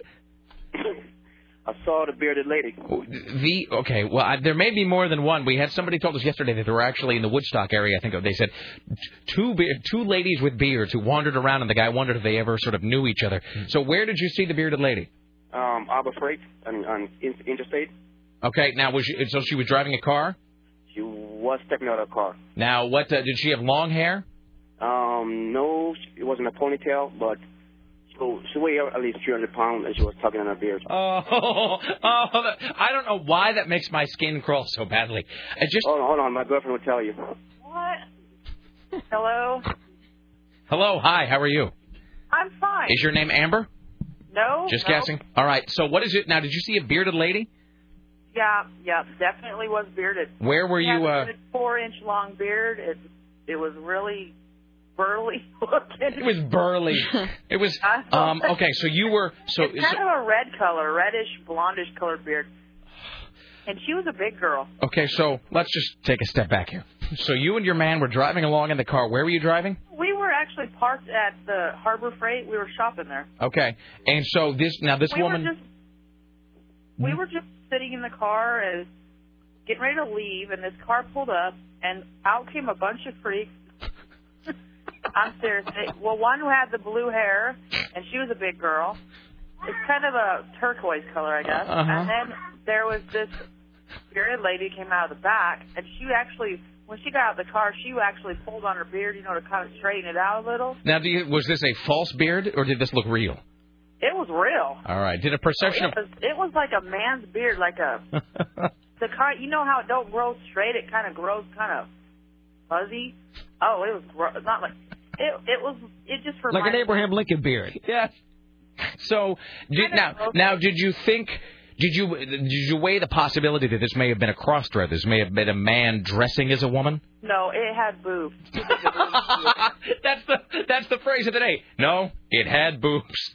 Um, all right. Uh, so you would say that it was um, for the most part, a female body that also that had a beard Definitely was a female who grew a beard. and grew a beard. Would you say, the beard aside, would you say it was an attractive woman? No. That's definitive right there. There's just no screwing around with there. All right. Uh, did you see a procession of clowns come out of the trunk of the car? Because that really is the only thing the story is missing. No, but I mean, there was somebody who uh, they are all they had a handicap sign in their car. One of them was obviously handicapped, Yeah, well, but certainly not cut from the same genetic cloth as the rest of us. All right, excellent. Well, what what is what is your name, Miss? I'm Jennifer. All right, Jennifer. Uh, well, thank you so much, and uh, thank I think Al it was as well. Thank you. That was all. All right, excellent. Thank you. She's done. All right. Maybe we should have a bearded lady contest on the morning show. I, well, how many? I mean, how many bearded ladies can there be? Because that's different than the bearded lady I saw. I'm, and this, th- th- we had that uh, the email from a guy who's like, I saw a couple of them the other day. It does seem like maybe but Portland is Maybe filled with con- bearded ladies. Maybe there's a convention going on we don't know about. Sounds like maybe. Uh, all right, here's Well, 'cause I think there are like bearded ladies out of, you know, they just don't take care of themselves. Well, this isn't like you grow a little scrub. Well, I mean, but I've also there's that, but then I've also met like some transsexuals that you know women who are taking all those hormones who grow the beards, which is very strange. How many could there be? I, that's what I'm there saying. are It's- few. If you go to the E room, We're, there are more more than you'd think. which I do all the time. Where is the? They have great karaoke there. Isn't that on Belmont? It's on uh, Division. Division. I always get those two Yeah, confused. it's a girl bar. Yeah. It's a Girl girl, and- on girl bar. And ex girl, now guy, girl bar. Here's Tim Riley. I'm confused by this whole thing. I did have something I was going to talk about. Well, the lawyer for Britney is shedding light on why the young star may have lost, or at least temporarily lost custody of her kids. Attorney Sorrell Trope uh, tells people Spears was ordered to hand over. Well, we all know that by now. This is all because she couldn't provide the court with a California driver's license, which she didn't get. There was a rumor yesterday that she walked out of the DMV, DMV with a driver's license. She did not. Now I saw photographs uh, of her purporting purporting to show her getting the driver's license. Right. Apparently, she was just checking on the status of her license, but the people working there said she did not walk out of there with a California license. And you know that her people are totally trying to spin this. That lawyer she's got working for her, whatever his name is, the guy who put out this statement or her mm-hmm. spokesperson, is trying to downplay this. He's trying to diminish this because he's saying, "Well, the problem is, is my client, yeah, doesn't it doesn't have a as though anybody gets their kids taken away for not having a valid driver's license, like that's ever happened to anybody." The TMZ totally breaks it down. The- the- It's not that she didn't get a driver's license as such. Right. It's that the state ordered her not to drive without a license, which she disobeyed. They ordered her to get. And she's still driving without a driver's license. And to, to, to, to give, give Federline her kids without a license in the car. She's driving. I, I sound all New York. In the car, she's driving. To give him the kids, she is. Um, she drives without a license in the car to give Federline the kids. The court told her to get drug and alcohol uh, testing. She hasn't. The dr- court told her to show up for parenting classes. She wouldn't. The court told her to sign the court order and return it so they could have it on file. She didn't. This is not uh, because she didn't have a driver's license. This is because the government doesn't like it when you uh, flout their authority. Well, she missed a drug and alcohol test. We know that. Yeah. And then uh, she was ordered to undergo random drug and alcohol testing twice a week and meet weekly with a parenting coach who was to observe and report back to the court.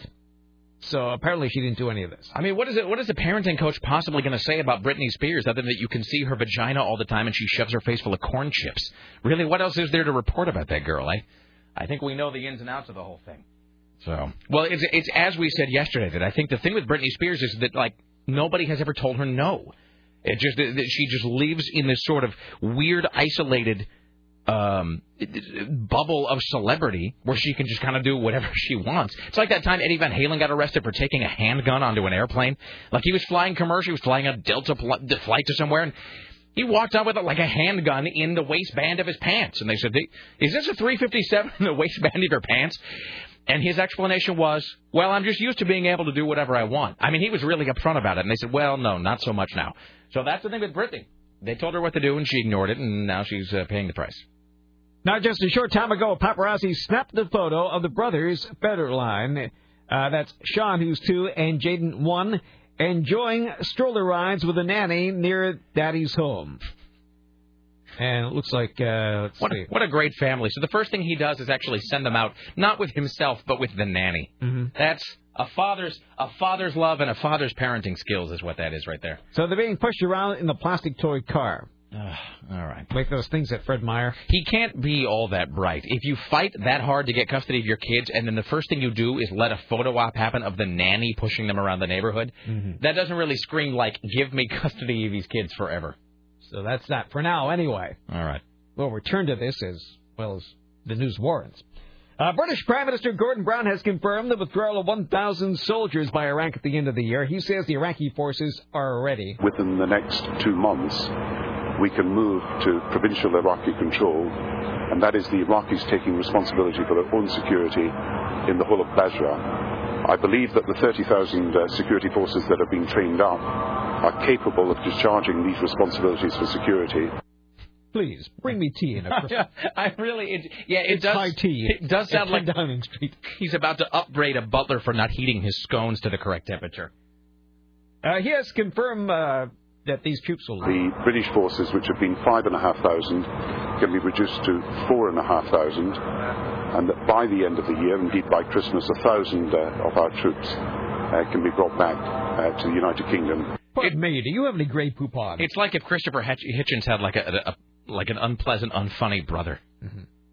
So I, I guess they're trying to spin this in a way, which might be helpful in the long run, to say that they're ready for troops to withdraw. So the Brits are going to try this out first, and once they repeat it enough, they'll get used to it, so we can say it. Are they the are they the the the, the, the uh, test balloon for this? I suppose so. They try all of our plan. Are they like the um? Are they the food tasting? Yeah. They're the food taster of of the Iraq uh, troop withdrawal. Yes. They do it, and if nothing, you know, it, it's interesting that they go from Tony Blair, who was so much the Bill Clinton of Britain, you know, just young and very hip and in, in, in tune with the youth culture and very, you know, not very. And then they go right back to this guy who's just it's just stodgy, and you can just smell the stale coming off of him.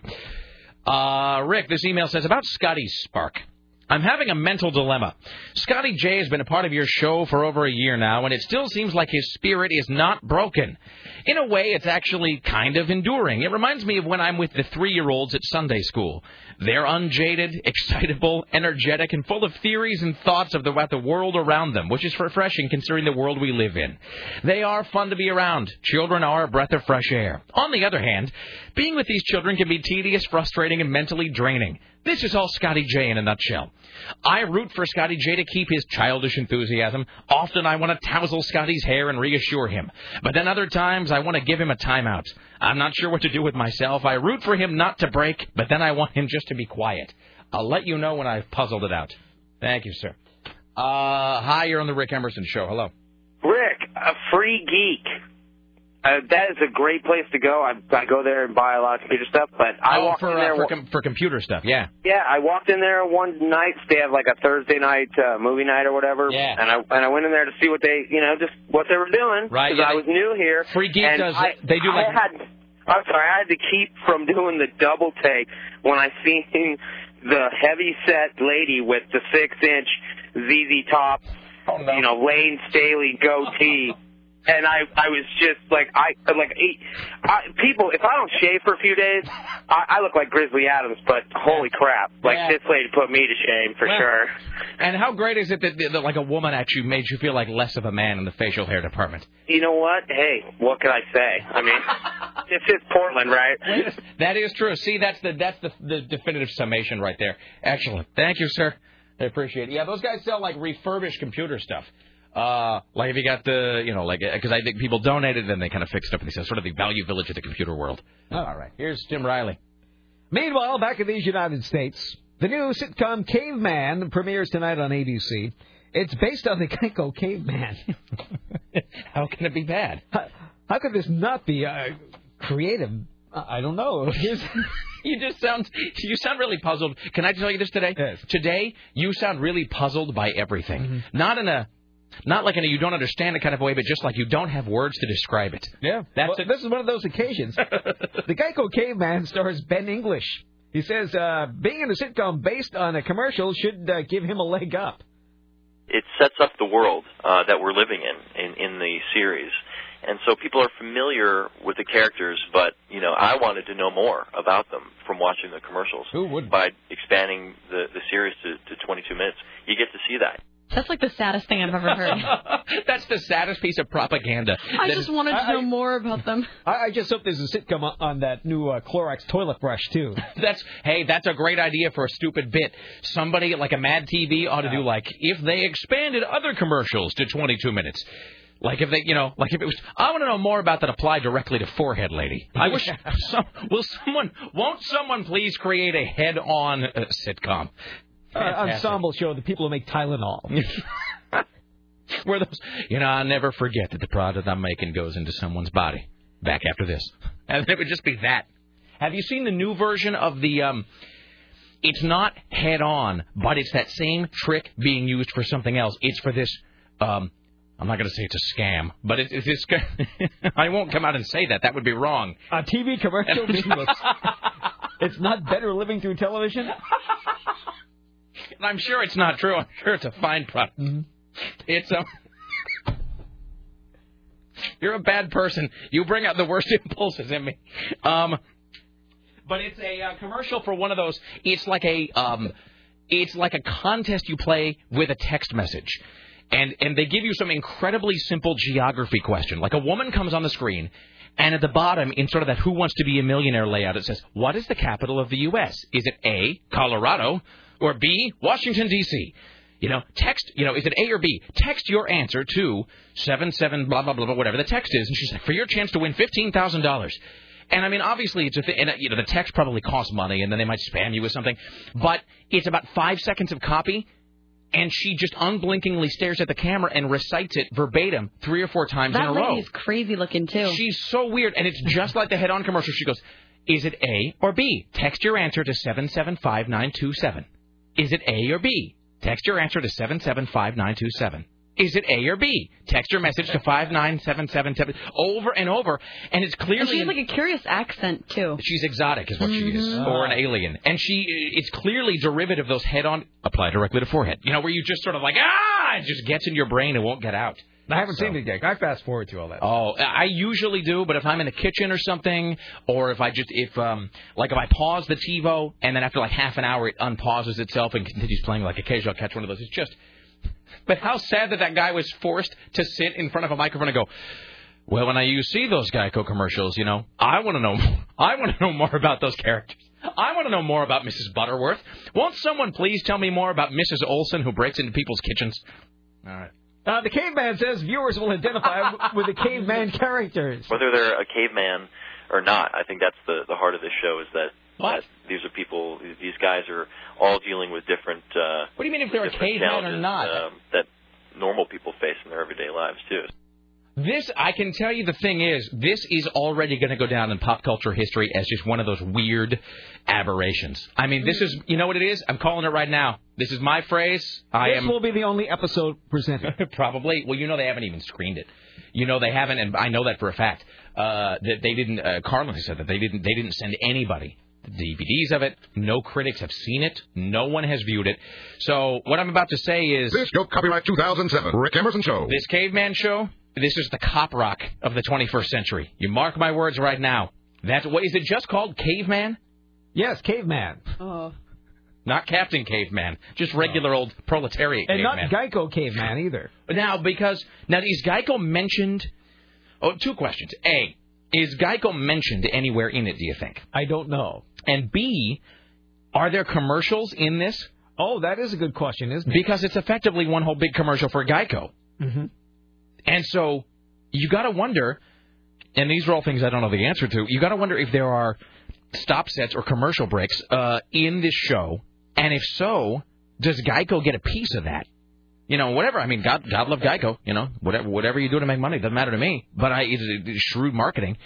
But you got to wonder if this is effectively a 22-minute infomercial for Geico, and so, and so if Scotty's saying that Geico released the rights to this, but that seems unlikely. It seems like maybe they released certain specific rights. But okay, but even if Geico released the rights, I'm not saying that they have to pay Geico for this. I'm saying clearly the association is still with Geico. That's my point.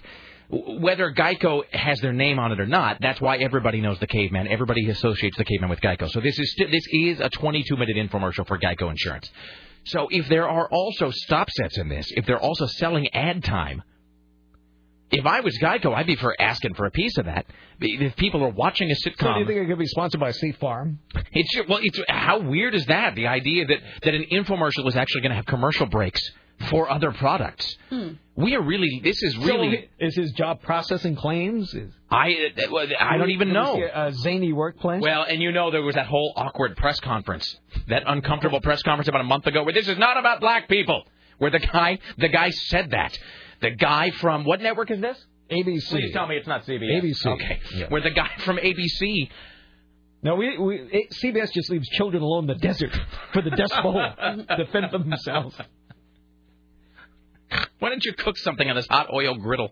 Um, I found an armadillo's leg. We can all share it. No, there was no, there was this awkward press conference that ABC held like a month ago, where I think they actually had to come out and say because there were so many people writing these columns and so many pundits going, well, the caveman show is clearly a thinly veiled allegory for the plight of the African American people inside a largely white country, and I, I I think it's just a commercial that somebody decided they could stretch into programming to fill ABC's lackluster lineup. Right, Really, I think is the extent of it. But I think ABC actually had to hold a press conference where the guy came out and he said, like, this sitcom is not about, you know, it's not about black people, it's not about any other minority, it's not about, it's just cavemen.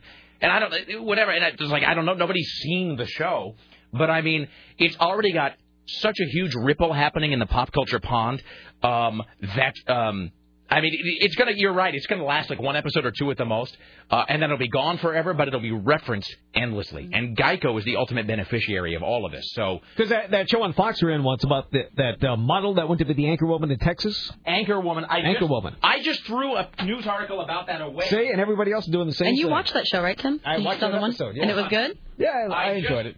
It was kind of stupid. I but hate to actually good. go into the trash here. That is so wrong. you should not be putting your hands. It's hands really there. clean. It's clean trash. It's a good kind of trash. This remind- I watched the Seinfeld last night when George eats the eclair out of the trash. Yeah. And he was like, "It's on top. It's not trash." Oh yeah, no. That's you right now. Okay, I threw this away because it was it was outdated. But did you see Lauren Jones is hoping her fan base can do for her show? They didn't, by the way, because this is for like a What month ago. fan base? and Lauren Jones is the star of Anchorwoman, canceled after one episode. Listen to how sad this is. Um, the former WWE diva and Price is Right girl has taken to MySpace in an effort to get her show Anchorwoman back on the air. She was not successful. Fox canceled the show after just one episode. In a blog on her MySpace page, Jones asks her fans to, quote, voice your opinion and let Fox know how you feel. She blames the low ratings on a, wait for it, lack of promotion and, quote, many other reasons, end quote. She says, the thing that sucks about this is that Anchorwoman is such a great show and gets better and more fun with every episode. Exclamation mark, exclamation mark. And you know that there's a lot of smiley faces in this post, too. Anyway. Oh, it's available on Fox's uh, on demand on their internets, though, Tim. So you can watch it online if you really want to. Huh. Yeah. I, I, I won't remember it. No, no, you won't. Uh, so there you go. So well done, Geico. And I just as a I have one more. without. Oh, really? Okay. Uh, the caveman uh, pokes fun at uh, stereotypes and prejudices. there's just certain things that come out of the situation itself. Uh, just the instant stigmas that are put up against these guys and how they're kind of misunderstood living in this world of, of Homo sapiens and and dealing with uh, you know dating in or out of your species. Jeez. Oh, are you kidding me? No. Somebody needs to get their talking points straight over that network. You can't have a press conference. He doesn't even sound like a caveman. No, he doesn't at all. I, sir, are you? He sounds too cultured. He's he's not really playing a caveman. I uh, now we need a caveman rights group to protest the fact that a non-caveman is playing a caveman. Um, so you can't have a press conference a month ago where the ABC guy comes out and flatly denies that the show is about prejudice or race relations in any way. And then one of your idiot actors go on television pimping the show and, and come and say, well, it's about race relations and prejudice and dating outside your species or whatever he called it. So someone needs to get their message straight over the American Broadcasting Company. Just FYI. All right. Here's uh oh, but just as a side note about Geico, you do have to admire Geico for a couple of things. What might that be? Well, it's this. A, for just pulling off really a master stroke. with this Geico thing, this caveman thing. It really is genius. And B, just the amount of exposure that they haven't paid. Can you imagine how much free advertising? I can't even tabulate how much free advertising they've gotten out of this. And B, the companies in advertising, it's a maxim that you pick one angle, one gimmick, one logo, and you pound it into the ground and you don't deviate. You don't dilute it. You pick one thing that you just slam into the ground over and over and over and over and over again. And Geico pulls off two because they have the caveman and then they have the lizard. They have the gecko. Um, and so that's good. It, it really is impressive that they're able to pull off two completely different kinds of marketing campaigns with two completely different mascots. Uh, and they're both equally effective. So whoever runs the advertising for Geico is, uh, they ought to be getting a raise right about now. And they do some things right too. I will say one thing for Geico. They paid promptly when that lady drove through the front of my house. she she did have Geico insurance, and they sent somebody over that week. I- Check, check was cut, money in hand, Really? house fixed, everyone happy. I'm not, uh, yeah. So that's that. Well, let's talk to this uh, woman in Brooklyn who claims she was bounced from her job as a customer service representative because she wore too much perfume. The New York Post reports a 24-year-old Jorina Sullivan is now suing her former employer, Mind Pearl, for a million dollars. Several New Yorkers find it unbelievable that a woman could be fired for wearing too much perfume. That's ridiculous. That's absolutely ridiculous. That's not a reason to get fired, definitely. Let her know, and then she'll, you know, tone it down a little bit. I mean, not to fire her. Come on now. How could you be fired for just wearing too much perfume? It's a reason to be fired and beaten, I might add. The everybody has, not only is it a reason to be fired, it's a reason to be fired and kicked down some stairs uh, as they let you go. Everybody has had to work next to somebody who thought that no one that their perfume was just the right amount, or Also, a guy wore buckets of Brut. I was exa- buckets of Brut. Hello, we're buckets of Brut. Thank you for coming out. Um, a guy or a woman who wore way too much scent on them. Everybody, everybody. As much as we make fun of Scotty J for his uh, whatever Cuba or whatever that's called, playa, um, I have worked with guys who wore so much cologne. I mean, an unbelievable amount of cologne. I've worked with women, and there is. Here's a weird thing. It's strange that you can't really describe a scent. There's no way to describe a scent accurately most of the time. But there is some perfume, and I don't know what it is, but it's popular enough that probably once every month or two I will pass a woman on the street or be, you know, in the hallway with a woman and I will smell it and it's a very just and it's the worst thing I have ever smelled. I don't know what it is. I don't know what the perfume is. One of these days I'm just gonna have to stop one of the women who has me go, Pardon me, what is that delightful scent? Just so just so I know like never to be around it. There is some perfume out there that I've smelled on and off for years now, and it's just vile. And uh, it, and just a bad perfume. I mean, just, if you're allergic to it, and it like, I mean, I've been in an elevator from time to, you know, be in an elevator with a woman, and it's just so strong that it like stings your eyes. You feel like you're like being mustard gassed or something. I mean, that is no different. Having too much cologne or perfume is no different than being the guy in the office who doesn't bathe. And we've all worked with the guy who doesn't bathe. Jesus, hose yourself, man. Have someone sponge you, for the love of God. So smelling like a like a citrusy flower is no better than smelling like sewage. So it's absolutely a reason to be fired. So just so spray yourself off and knock it knock it off. Jesus. A lesson intended to teach African American children about the horror of racism has sparked a controversial debate. The News Star of Louisiana reports photographs of kindergartners and first graders Oh no. at the uh, Alma Brown Elementary School in Grambling were posted on the front page of a college newspaper showing children in shackles and a young girl in a mock noose hanging. Uh, university officials called this inconsiderate. The publication of the photograph of the child with a noose around her neck dramatized an irresponsible act. How? Okay. It's a southern state. As though that explains it all. Well, it's not them. They're southern. How old were these children? Uh, kindergarten and first grade. Don't be shackling and hanging kindergartners. I mean, that really ought to go without saying. Uh, I'll take these calls, then we'll break. Hi, you're on the Rick Emerson Show. Hey. Hey. Hey, I love how you guys uh, are turning like the bearded lady into the Sasquatch of Portland. I'm You know, not. I'm just observing that I was at Safeway and there was a bearded woman next to me. Well, no, I mean, come on now. We're getting sightings called in. I want to see a map. I want to see pins on a map. You know, I want to go see some of these things. You know? Satellite tracking system for the bearded lady. Yeah. I mean, well, come on. I mean, and the interesting thing is there is no male equivalent to the bearded lady.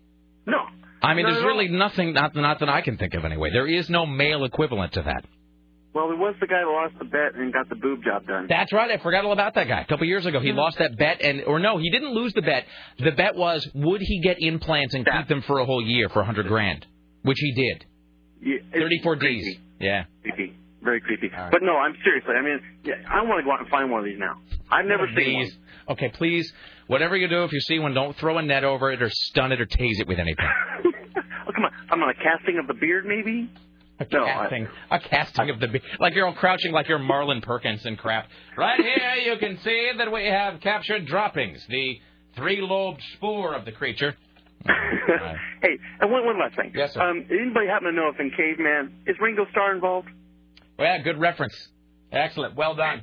All right. Uh, two more and then we'll break. Hi, you're on the Rick Emerson Show. Hey, I was just going to remind you, Geico had a the three pronged attack. They had the caveman, the gecko, and the. I have good news for you. Oh, I that's just right, but I- money on my car insurance. That's right. That was their other thing. But I have some good news, and it was always like a guy talking about how you know his, you know, like his children had, had all been run over by a train. You know, but I do have good news. I save money on my car insurance. That's right. That's three ad campaigns going at once, all distinctly different, all of them uh, memorable. I mean, that's unheard of in the advertising world. I mean, that really is. That is just that is. That's Hall of Fame. That's like hang your jersey up there. Then stuff. there was a tiny house before that. The tiny house. What's the tiny house? These people were in this tiny house bumping their heads on the ceiling, and the woman was crying at the end. Sounds great. Yeah. Geico makes your wife cry. It was a takeoff of reality shows. Thank you, Kevin. Uh, let's see. Hi, you're on the Rick Emerson Show. Well, I got beaten to the punch. I already I had the three pronged attack oh as yeah, well. of the of the uh, the saved a bunch of money in your car insurance. Yeah. Yeah. Well, sorry, sir. Maybe you'll find something to be uh, to be original at later. Somebody saved me some time. All right. Thank you. All right. Take a break here. We'll come back. More from Tim Riley around the corner. Uh, later on, Jim Roope. Peter Carlin, who has been denied uh, his request to see the Caveman show in advance. I'll get the uh, top five later on as well. You stay there. It's the Rick Emerson Show. Don't go anywhere.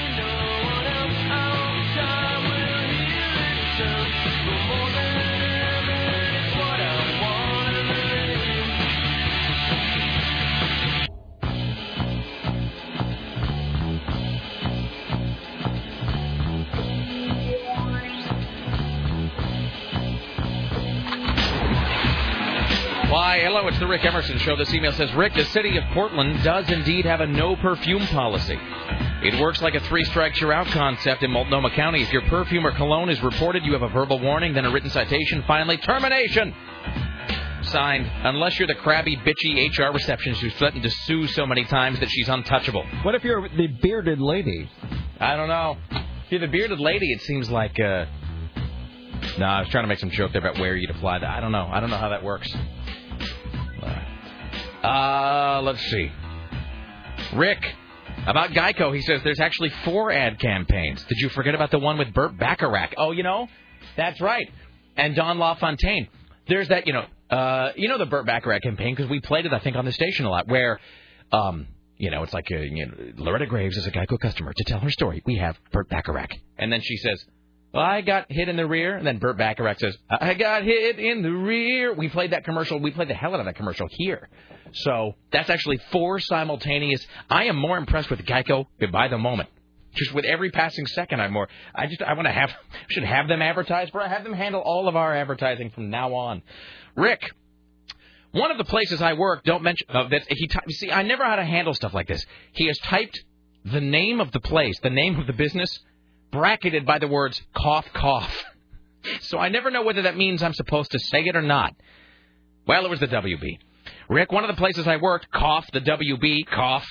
There was a sales lady who wore so much perfume I could easily tell where and when she'd been walking down the hall and which way she went, like I was some sort of bloodhound. Turns out she wore all the perfume because she was drinking her lunch every day. Ah, well done. Congratulations. Here's Tim Riley. So apparently, you know, this Britney story is being cleared up because there's just so much erroneous information. She didn't check into the Beverly Hills Hotel. It says here she checked into the Peninsula Hotel in Beverly Hills. I'm not exactly sure what that is. Uh, now, is the Peninsula Hotel is that uh, code for rehab or is that just a hotel? I don't know. Must Does be a she not have a house? She, d- She's not in rehab. No, she's not. she does have a house. She left her Malibu house. Apparently, she wanted to spend some time at the Peninsula Hotel in Beverly Hills. I guess maybe that's to get away from the from the paparazzi or whatever. Well, a member of the hotel security was knocked out allegedly by a trespassing paparazzo. It was pure chaos inside the five-star hotel last night, Fantastic. with panic security chasing photographers off the property. And uh, TMZ apparently had a shot of a car leaving the scene at a high rate of speed, allegedly with the assaulted suspect inside. It is so weird. Now that we know that that whole thing is legitimate, we'll talk to Jim Roope about this in like 20 minutes or so. Now that we know it is legitimate that she handed over the kid yesterday, it makes it even stranger that she just couldn't wait to get. I mean, how do I put this?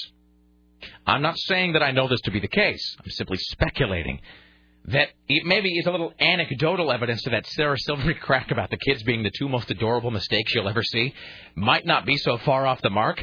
I mean, if the judge says like, you know, you have to get rid of your kids in a couple days, she's like, take them now. You know, I just that really doesn't indicate that you're that you're filled with uh, maternal longing to have them around. So, uh, who knows what goes on inside of Britney's head? Here's Tim Riley.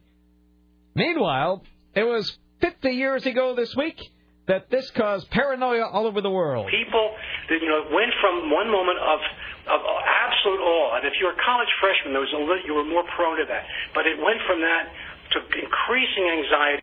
It wasn't supposed to be that. what, what does this sound? Oh, oh, is this? I think I know what you're talking. About. Was it supposed to be a beeping? It was. Do we have the beeping? It was supposed to be this. Hang on a minute. Let me go back and look for the beep again. Hold on. Let me uh, let me just let me get a couple of these. Hi, you're on the Rick Emerson show. Hello.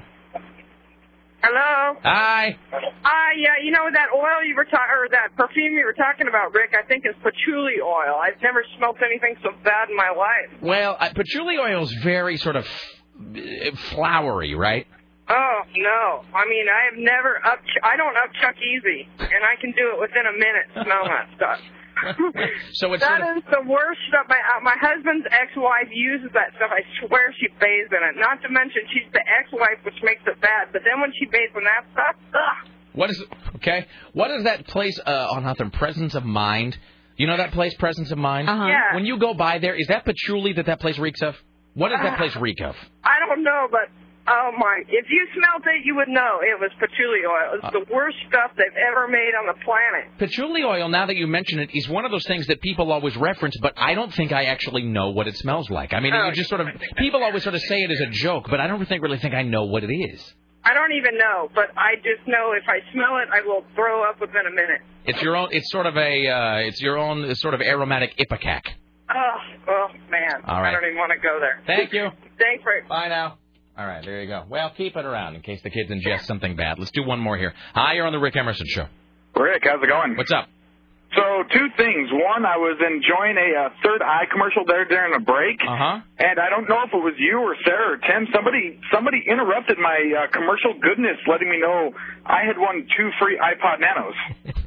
I don't know anything about that, sir.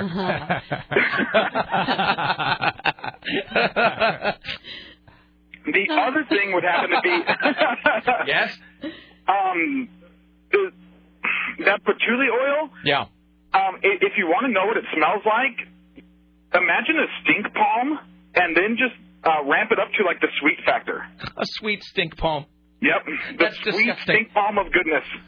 Okay, we're going to end on that phrase. Thank Enjoy you. it. Bye now. All right, thanks, Brody.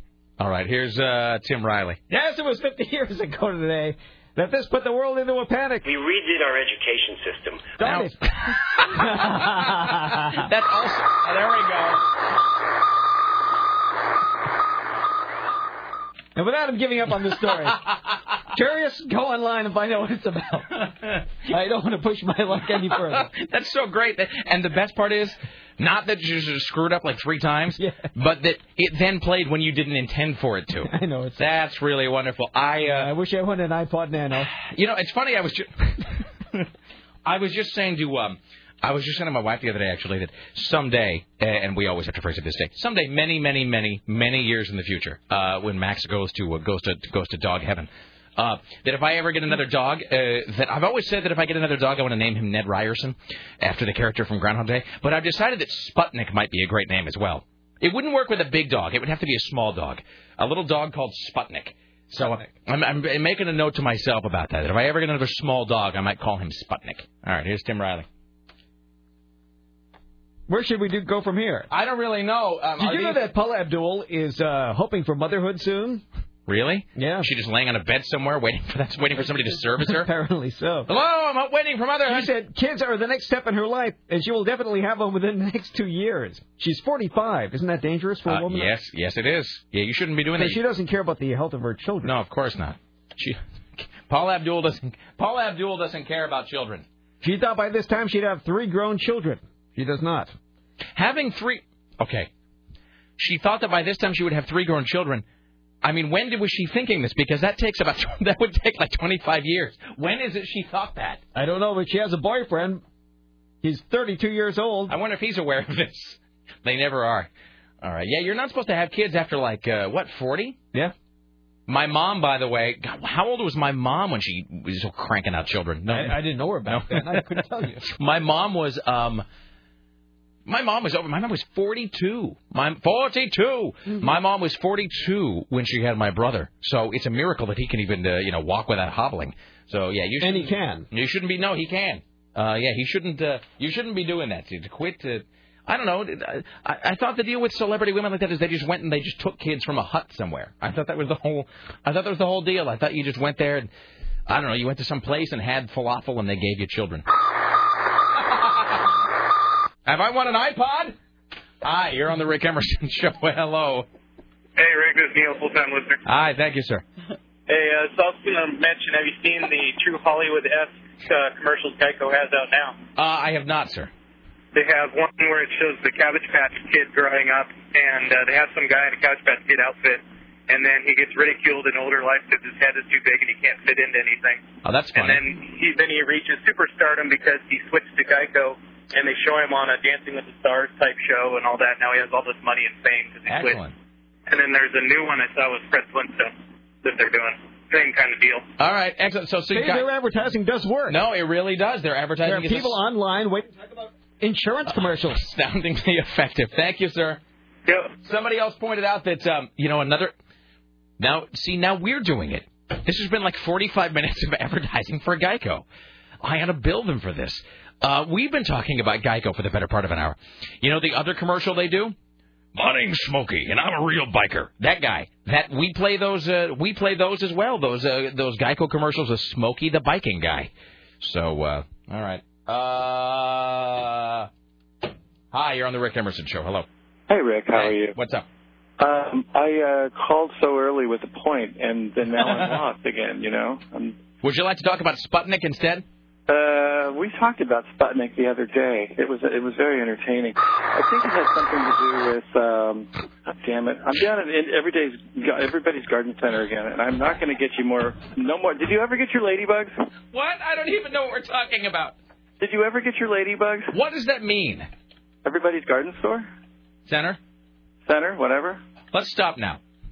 When you say when you say Rick, did you ever get your ladybugs? What are you you ever- talking about? I called you. I called you about a month and a half ago. Yeah. From the Everybody's Garden Center, and I put you on the phone.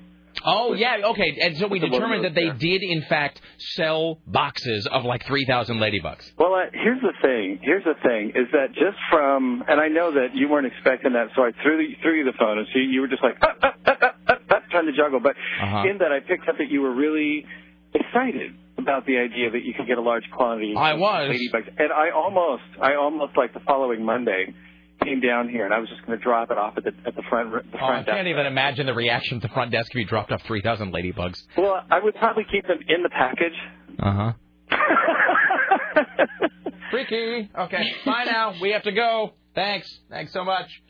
I can't even imagine what they would do at the front desk if a guy uh, if a guy dropped off three thousand ladybugs with him. I mean, how, Rick, your ladybugs are here. I don't. Um, You must have missed the Count the Ladybug contest. Should I, should I put them in your office? I, all right. Uh, bye now. Here's Tim Riley.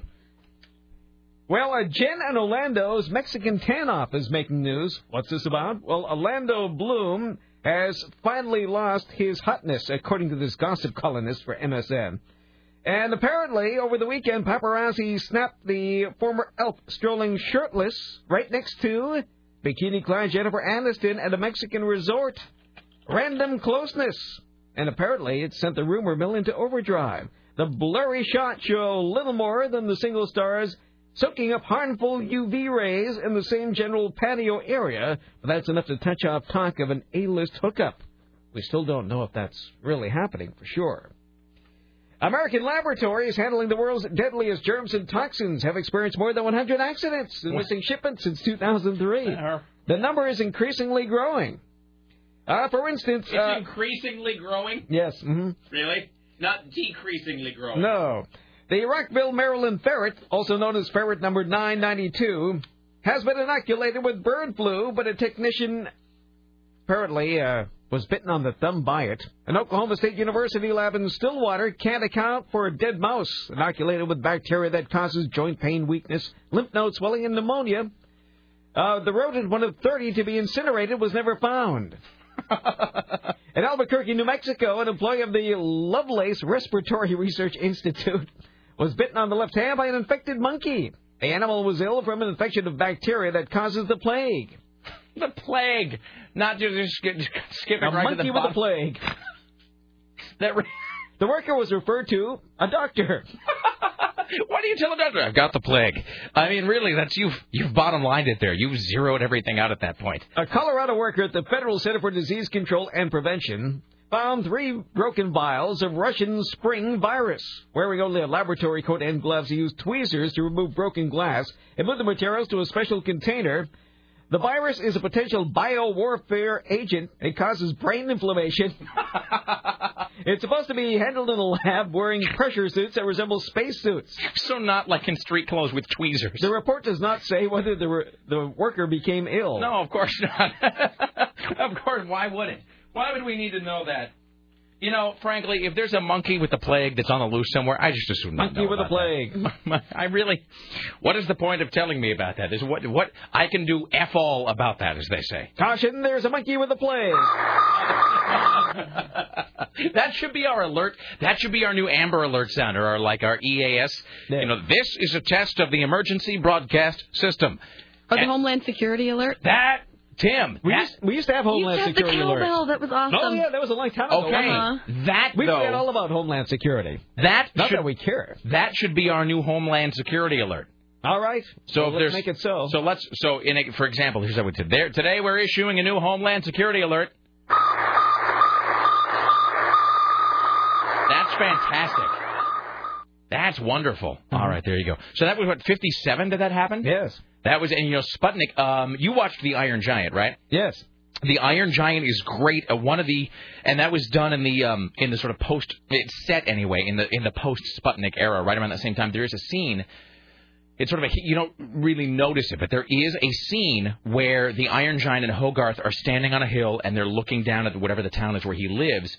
And uh, this is just real subtle. Brad Bird, the guy who then who directed that and then went on to do The Incredibles, um, and they really ought to reissue that movie with a whole from the director of The Incredibles on it. It would do it would do a lot better this time.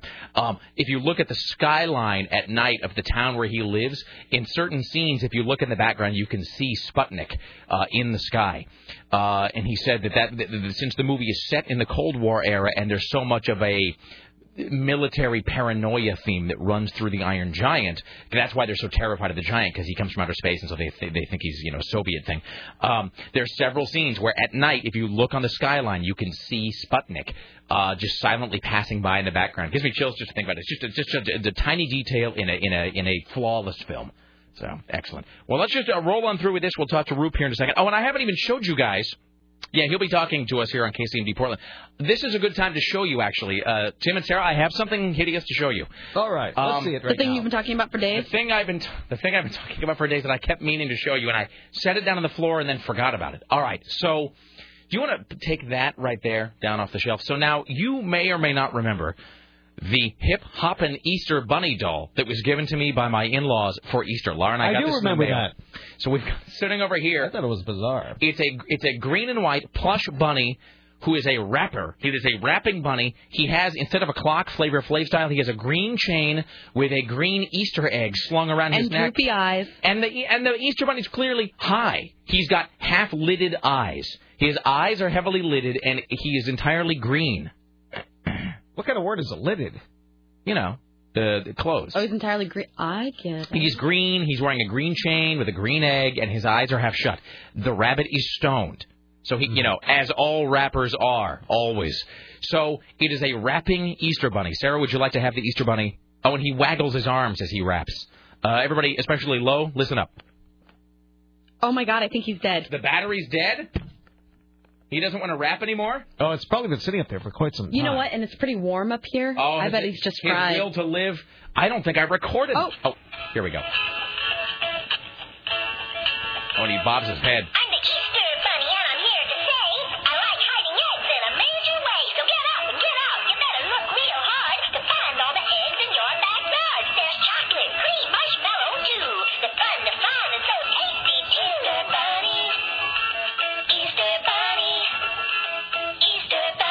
Fake stop. Yeah. That's when think it's over. All right. So that's so I got that, and I don't think there's a picture of that on my webpage. We really need a picture of it. Well, wait. You can probably Google it, the hip hop and Easter bunny. Wait to take that picture, Sarah, because uh, Did you I- hide it back there? I have here. Well, I just didn't want to drag it upstairs to my house, so I have here. So Laura and I had our anniversary last week, and this is which I had sort of, in, to, in my defense, she and I had both forgotten about it. Uh, we just uh, because you know because we lived together for a long time, and our wedding had been such a low key affair. There was only like four of us. Um, and so we had it actually on and every year we actually have to look at the record of that of the wedding to figure out what day it was because we can never remember. We always think it's the 21st, and then it's not. It's like the 23rd or the 24th or something. But it was last week anyway. And we, you know, we were still jet lagged from being out of this. We we completely forgotten about our anniversary. Totally slipped our mind until we received a package in the mail from our in-laws.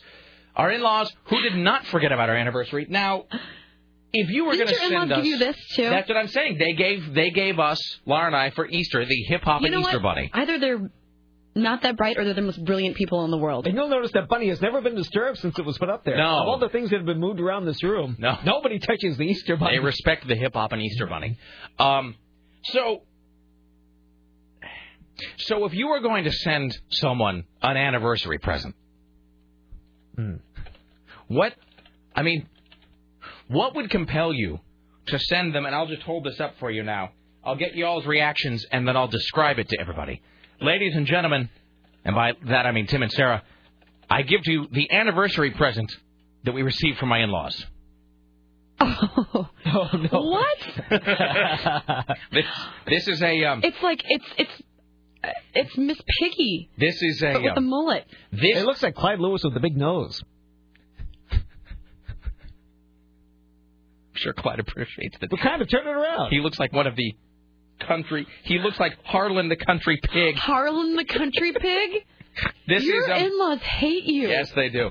Um, so this is actually sort of a sibling toy, I think, to the I've hip hop and that Easter bunny. Where would you find that? Uh, Utah. that, that's enough said. Country pig. So is there a whole series of these country pigs? I don't really know. Um, and it says, it says on the back in big letters, oink.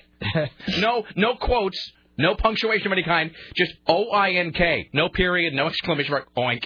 Um, so let me just describe this to you now.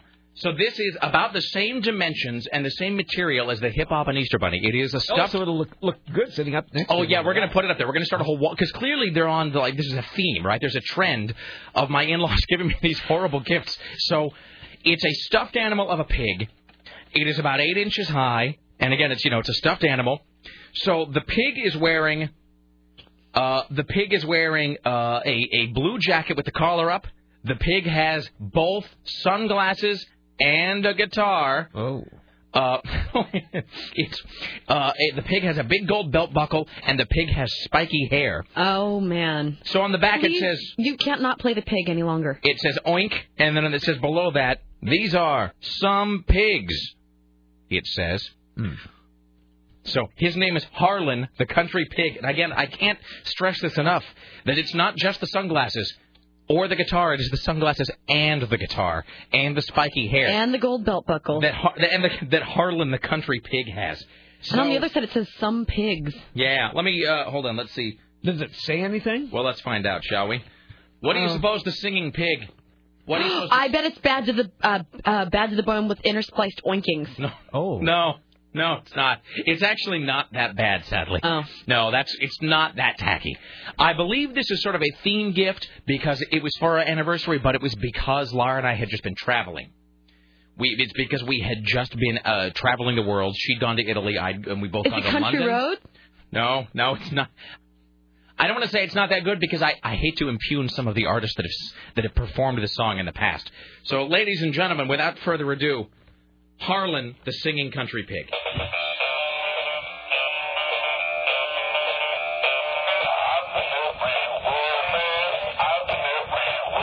That's smacking of the pig's mouth moving.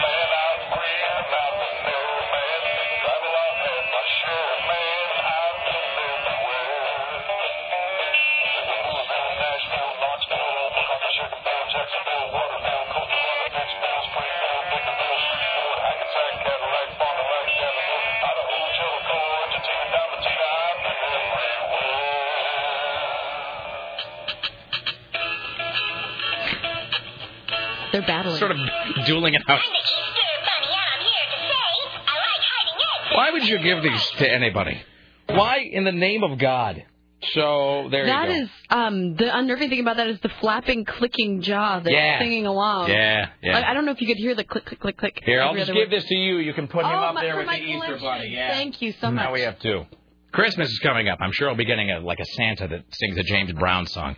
Oh, I have a caveman preview. too. Really? Yeah. Okay. not? Maybe I don't know what to do with I it. guarantee you, I guarantee you this: that when Christmas comes, I will get a Santa, and he will sing "Santa's Got a Brand New Bag" like James Brown. I think he'll sing Jingle Bell Rock. All right. Uh, do we have caveman stuff? Yeah, we do. Okay, let's do that, and then we'll uh, welcome Jim Roope to the Rick Emerson radio program.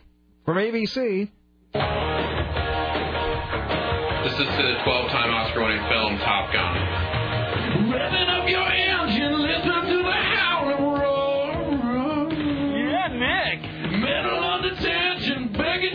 you to touch. He's singing karaoke. It's Good. Other cave people. He's really good. It's actually good. Highway to the danger zone.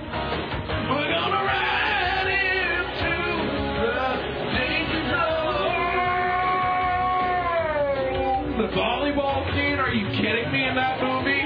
Okay, what's he doing? Oiled up men and clapping like it's going out of style. Oh, no. Volleyball, bang. Is he doing this again?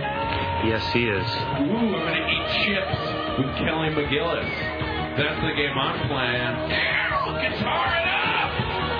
Guitar it up! Oh, boy. Where's the danger zone? Okay, should we uh... leave immediately? Yes. Wants to get my fighter jet. Premieres Tuesday, October 2nd. One episode. ABC. Yeah, that's That, that's gonna last. come on, that wasn't as bad as I thought it would be. I'm gonna. I'll post it on my blog.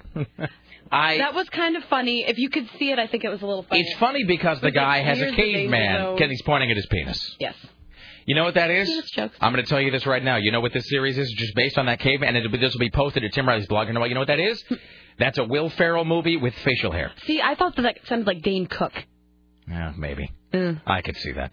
That is. Don't Uh, lump Will Ferrell in with the Geico caveman. I'm saying, but I'm saying that's exactly what it is. That's a that's a Will Ferrell character, where he thinks he's a smooth ladies man, but he's really a tool. I mean, that's every. Uh, don't get me wrong, I like Will Ferrell, but every Will Ferrell movie is the same. Uh, they're all, you know, that's that's the thing. So that's exactly what that is. All right, you heard it here first. One episode. All right, let's welcome now to the Rick Emerson Show from Los Angeles. CNN radio correspondent James Roope. Hello, sir. Woohoo! So you're going to be watching the big Geico Caveman show tonight? Uh, no. Thank you. Thanks for that. See, I have something else to do tonight. you're going to be picking out socks. Rearranging the stuff. Sure. Busy, uh, busy watching flies walk across the kitchen counter or something. You know, I, I, it's not even if I, when I see the previews, it's not even the same guys that are in the commercial. right, I know. Those it's- guys are funny. They they they couldn't even hire those guys. And see, that's bad because usually commercial actors are looking to get some sort of steady gig, like you know, a TV show Right. or a movie. How I mean, how bad is it when your Geico commercial you can't even convince the guys who are in the spot to come onto the television program? Yeah. My whole question is is so this effectively is one long commercial for Geico. I mean, whether That's how Geico, everybody's going to look at it. yeah, I mean, whether Geico is releasing the rights to the characters or not, g- clearly everybody is going to associate these guys with Geico. So it functions as a de facto infomercial for those guys. So my question is, are they going to be selling spots inside the show? And if so, is Geico getting a piece of that, or is Geico? Did they have some sort of veto right over who gets to advertise within the program? It is kind of fantastic. Well, that's a good question. The whole, I mean, it is. We we've been talking about Geico a lot today. Actually, talking about how Geico is sort of impressive because they've been firing on four different levels of advertising. They've had the caveman thing, the gecko thing, the I just saved some money on my car insurance, good news thing, and then the radio commercials were also like, my name is Smokey and I'm a tough biker, uh, and, which have aired all over talk radio. So Are those Geico commercials? those are Geico commercials. Um, so Which ones are there's that dude, that stupid dude in that cowboy hat? What's that? Uh, is that a TV commercial or a radio commercial? TV commercial. Uh, see, I don't know. I'm so out of the loop on TV commercials because I have a TiVo, and so therefore I just don't see a lot of them. But um, but I, you know, because it's it's a maxim in advertising that you find one angle, one mascot, one logo, one slogan, and you just drive it into the ground forever. Well, they're not my insurance company, so I don't care. Now I, uh, well, nah, it would be wrong of me to. I'll simply state that um, I uh, at one at one time I was a Geico customer. Really? Yes. I was. You had too many tickets. I didn't say that. That's you who said that, Jim. I didn't say that. I didn't. I didn't say that it's because I hit a BMW. I I didn't. I didn't hear you say anything. I didn't say that it's because I smashed into the back of a luxury car a couple years ago, and then I got a. And I no one will insure you. Yeah, yeah, that's exactly. I didn't say that at all. Um, and that I'm I'm perceived to be beyond the risk factors that they consider um that they consider a shrewd investment. I'm considered uh, an undesirable client by some Ah, people. maybe there's a reason their mascot's a lizard. Yeah, I'm just that's that's you saying those things. I I respect them and their advertising dollars. I respect them too, sir. Um, all right. Well, Britney. So, did we ever find out? So yesterday, did she or did she not do the handoff with the kids? Still don't know. I mean, there's it, there's rumor and speculation, but there's no pictures of it. And if the paparazzi witnessed it, don't you think there would be pictures of her handing those kids over to? we uh, heard. Now I don't know if this has been confirmed. Tim said that we heard somewhere today that one of her people had confirmed it. Is that true, Tim? Did one of Britney's people confirm this, or is that just speculation at this point? Do we? Apparently, Harvey Levin confirmed it on Larry King last night. So the TMZ guy thinks that it was the fact, but I guess there's still no definitive comment from and why Britney's camp. they have they seem to have tape of everything else. Why couldn't they get that? TMZ also confirmed it today. It's interesting because if you've gone to X17, X17 later on published more photos, some of which had Britney's kids, and there was X17 had a video they posted that uh, was clearly real. That was of Britney going through the Carl's Jr. drive-through and then later going to a friend's, but conspicuously there was no spot in that video that showed her handing the kids over. Although there is a photo that's come out today showing a woman who's apparently Kevin Federline's nanny um, pushing the kids in like a stroller. So, But so- if there's no timestamp on that photo, I don't know that I. Yeah, yeah, who knows? Until until, until I get it confirmed, it, uh, it's it's rumor. yeah, it, it is. I mean, I guess we won't really know until Wednesday at noon. Right. Um, I think we we're still hoping that she has the kids and that there's going to be some sort of armed standoff. That's what we're rooting for. Just some sort of a gun battle between Put Britney the kids and in the back of the Bronco. That's what, that's what I'm saying. Kids out of harm's way, Britney and Kevin each with a gun at 10 paces. That's kind of what we're rooting for here. So this, it, her people are already spinning this though as a whole lot of like, well, it's uh, it's because she didn't have a driver's license, which you know is a big load. It's because. I mean, you probably know more about it than we do at this point, but it's because what she disregarded like 16 different things that the city had ordered her to do, right? Oh man, she was told to uh, submit to drug testing. She didn't do it. She wouldn't comply. She was told to enroll in parenting classes. Didn't do it. Um, uh, she was uh, I don't know told to do a whole bunch of things. She didn't do any of it. And I think the judge, at least everybody seems to speculate. The judge said finally, you know, that's it. Either you jump through these hoops, or we're taking your kids away temporarily. And probably the hearing tomorrow is going to be in, going to involve the attorney saying, "All right, let's uh, let's work something out here. Let's, if if she does this, because from what we understand too, she's already applied for a California driver's license. If she does this, and if she does this, can we at least let her visit the kids? I mean, it's a big step uh, to take somebody's kids away indefinitely. I mean, especially in America where it is so hard for a dad to get custody Oh in the yeah, best of circumstances. especially because uh, courts are always favoring moms, and it's obvious they are because this judge bent over backwards to try and give her every benefit of the doubt without because everybody's saying, how come he didn't take those kids away from her earlier? You know, the first time that she sat that kid on her lap in that car.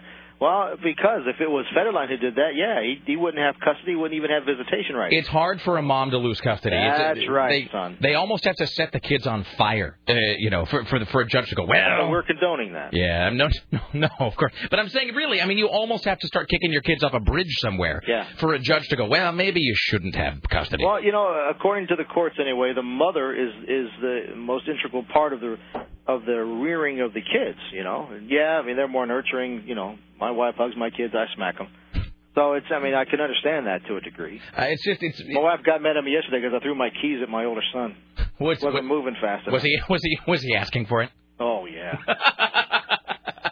Excellent. it's not like I threw him at his back; he was facing me. you he saw it coming, had a chance to duck. He's an idiot. Should have caught him at least. Um, so anyway, so the, the, the, this is all happening. I mean, so once that Kevin, you know, they say that possession is nine tenths of the law, and whatever. So now that Kevin Federline has custody of the kids, it seems like it's going to take more than just Britney kind of playing along, sort of dutifully, to get these kids back. You know, I I I don't know that either one of them really wants custody of these kids. Well, I mean, you know, I think it's just something they're doing to each other. I mean, if it is true that she turned these kids over just a couple hours after being told to, that speaks volumes to me. If it's true, yeah, that you know a whole lot of um, you know, like get get these kids away from me as soon as possible, kind of a thing. So, Yeah, well, we're going to find out tomorrow. um, yeah, and so that's the thing. So where? So at noon tomorrow, does she have to show up somewhere regardless? I mean, does she have to?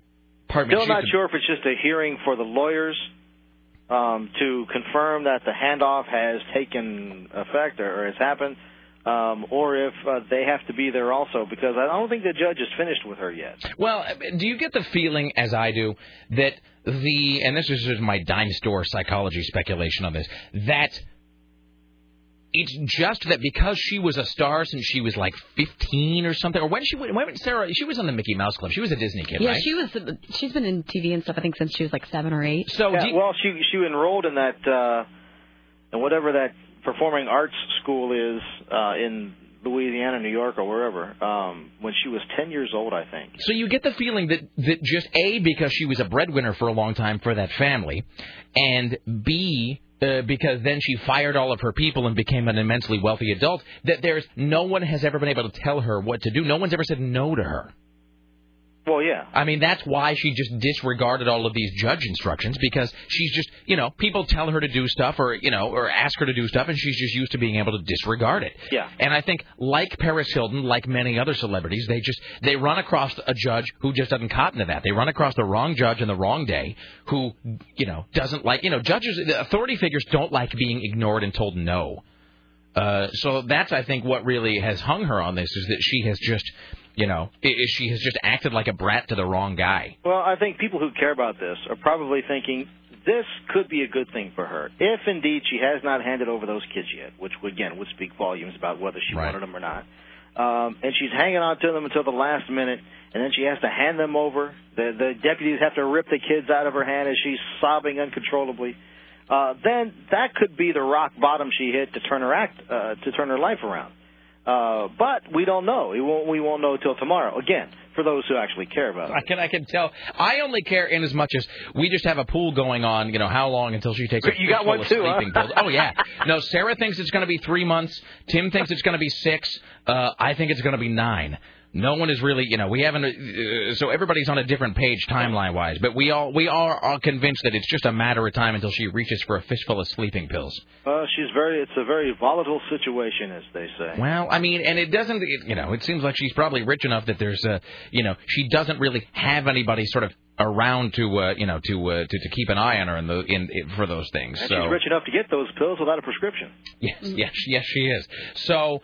You know, so it'll either, you know, I don't know. She'll either pull herself out of it or, or she won't. I mean, it's, uh, you know, who's to say? But the next step in this is what is her uh, is her showing up to court or her people at least showing up to court on Wednesday. Yeah, and then she's got she has an album coming out in November, doesn't she? That's true, and I I did say this yesterday. To be fair, uh, that record of hers, that single she has, which is the "Gimme More," that has been the most. That's been the number one selling song on iTunes uh, for uh, all over a solid week now. See, she's got everything in the world to live for. Yeah, well, so you would think. I'd, you know, I'll get right on telling her about that. So, get right, get. I'm all over that. So, all right. Uh, as always, my friend, enjoy the rest of your day. We will. Uh, we will talk to you soon. Thank you very much, y'all. There you go. Thank you, ladies and gentlemen. Jim Roope in Los Angeles. Do a couple of these, and we'll take a break. Hi, you're on the Rick Emerson Show. Hey, Rick. What's up? Hey, you know about that caveman show? I think they got one joke. Which is Well, if they go out at night to the bar to pick up chicks, do you think they'll go clubbing? is that your own joke? Uh, yeah, it just it popped into my head. Sorry. Oh, is my computer turned? I'm sorry, I don't know why this isn't. Uh, it's my. Uh, I wasn't prepared with the wah wah. I wasn't expecting. There we go. I'm, I'm sorry, I wasn't expecting quality humor, sir. Well, well done. That, yeah, that's their one joke. I mean, yeah. Clubbing. All right. Thank you. All right. Bye bye. Bye now. All right. Hi, you're on the uh, you're on the Rick Emerson show. What's up? Hey, Rick, it's Casey. What's up? Um, I wanted to tell you, I listened to an interview this morning with one of the actors from the uh, from the Caveman show, and he said, according to him, the the guy who does the guy who's the caveman walking through like the airport that Uh-huh. sees his that, that sees the billboard. And then he's also the same one who's in like the CNN interview and something like, "Well, I don't like your attitude, whatever." I He's love the airport in one. the That's show. funny. The is that the one? the- Which which, which airport? Are you talking about the one where he's on the little conveyor belt? Yeah. Yeah, yeah, exactly. Yeah, yeah. But he's actually he's actually in the show. I think they said his character name is like Maurice or something. He's supposed to be like the the laid back kind of slickster. So they um, so they did manage to kind of they guy. did manage to pull one of the guys from the commercial.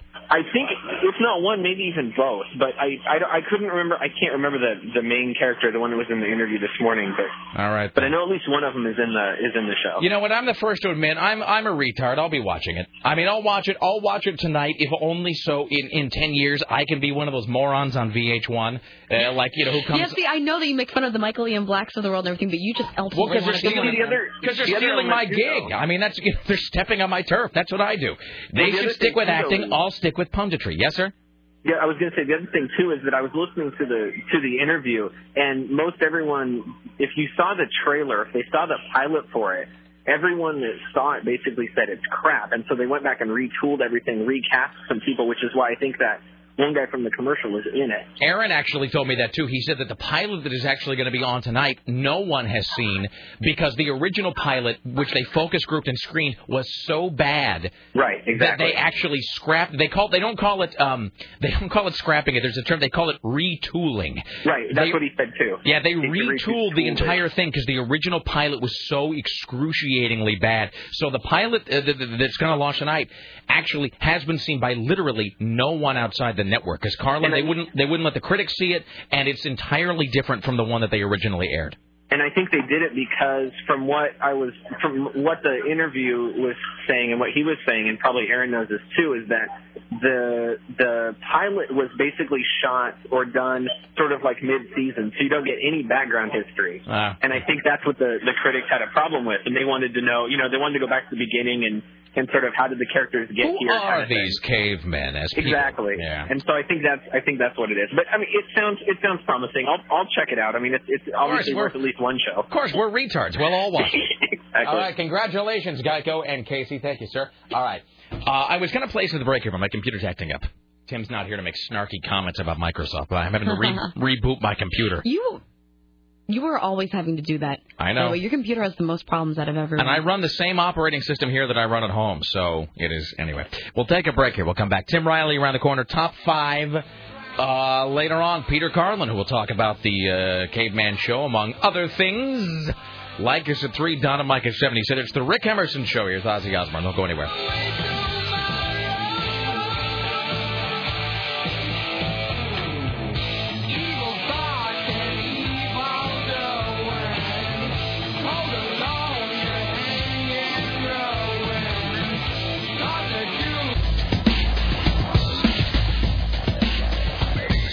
Why, hello there. It's the. Yes? No, I'm just remarking. Sarah Dillon thinks that she has a sunburn. And I was just saying there's a light on top of her, like the, the kind that keeps the, the sausages and the chicken warm all day in the deli. That's kind of true, actually, because I'm not. My face is turning red. Yeah. Yeah, well, and it's 82 Do you degrees getting tan in in here. here? I think you're. Uh, I think you're getting shiny. Yeah, I know. Your It's- nose is shiny. It's um. You need to powder your nose. It's the thermostat on the wall, by the way, is set at 58 degrees. It is currently 82 in here. 82 degrees and rising. Fantastic. They assure me that somebody's going to come one of these Any days. Any day now. Any any day now, somebody will come to look at. As long as it's as long as it's fixed for Matt and Dennis on Saturday. That's really what matters. It matters. could have been that bat that flew back in here and bit the wires. No, I don't. I think we, it turned out that it was a squirrel. Well, it could have been the squirrel. I'm then. not going to rule out squirrel sabotage, though. At the Ministry of Truth, here's Tim Riley. And now, from the Ministry of Truth, this is Tim Riley.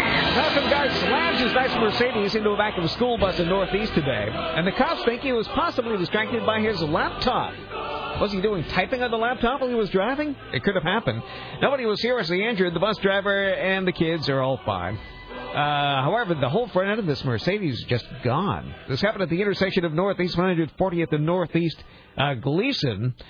And apparently, the cops found an open laptop in the car. Well, it's an area where bad things happen all the time, anyway. That shouldn't happen. Oh, and, oh, listen to this. In Touch Weekly is reporting there is a new sex tape in existence featuring Britney. This doesn't count the one she allegedly made with Kevin Federline.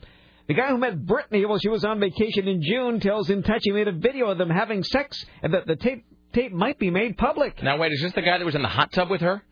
I don't know. How do I know with these things? He's 28 years old. He was living on Hawaii's Big Island at the time. He said he left his camera rolling without Britney's knowledge when they were having fun at a bungalow at the Four Seasons Hotel in the Kona-Kohala coast. B- bungalow.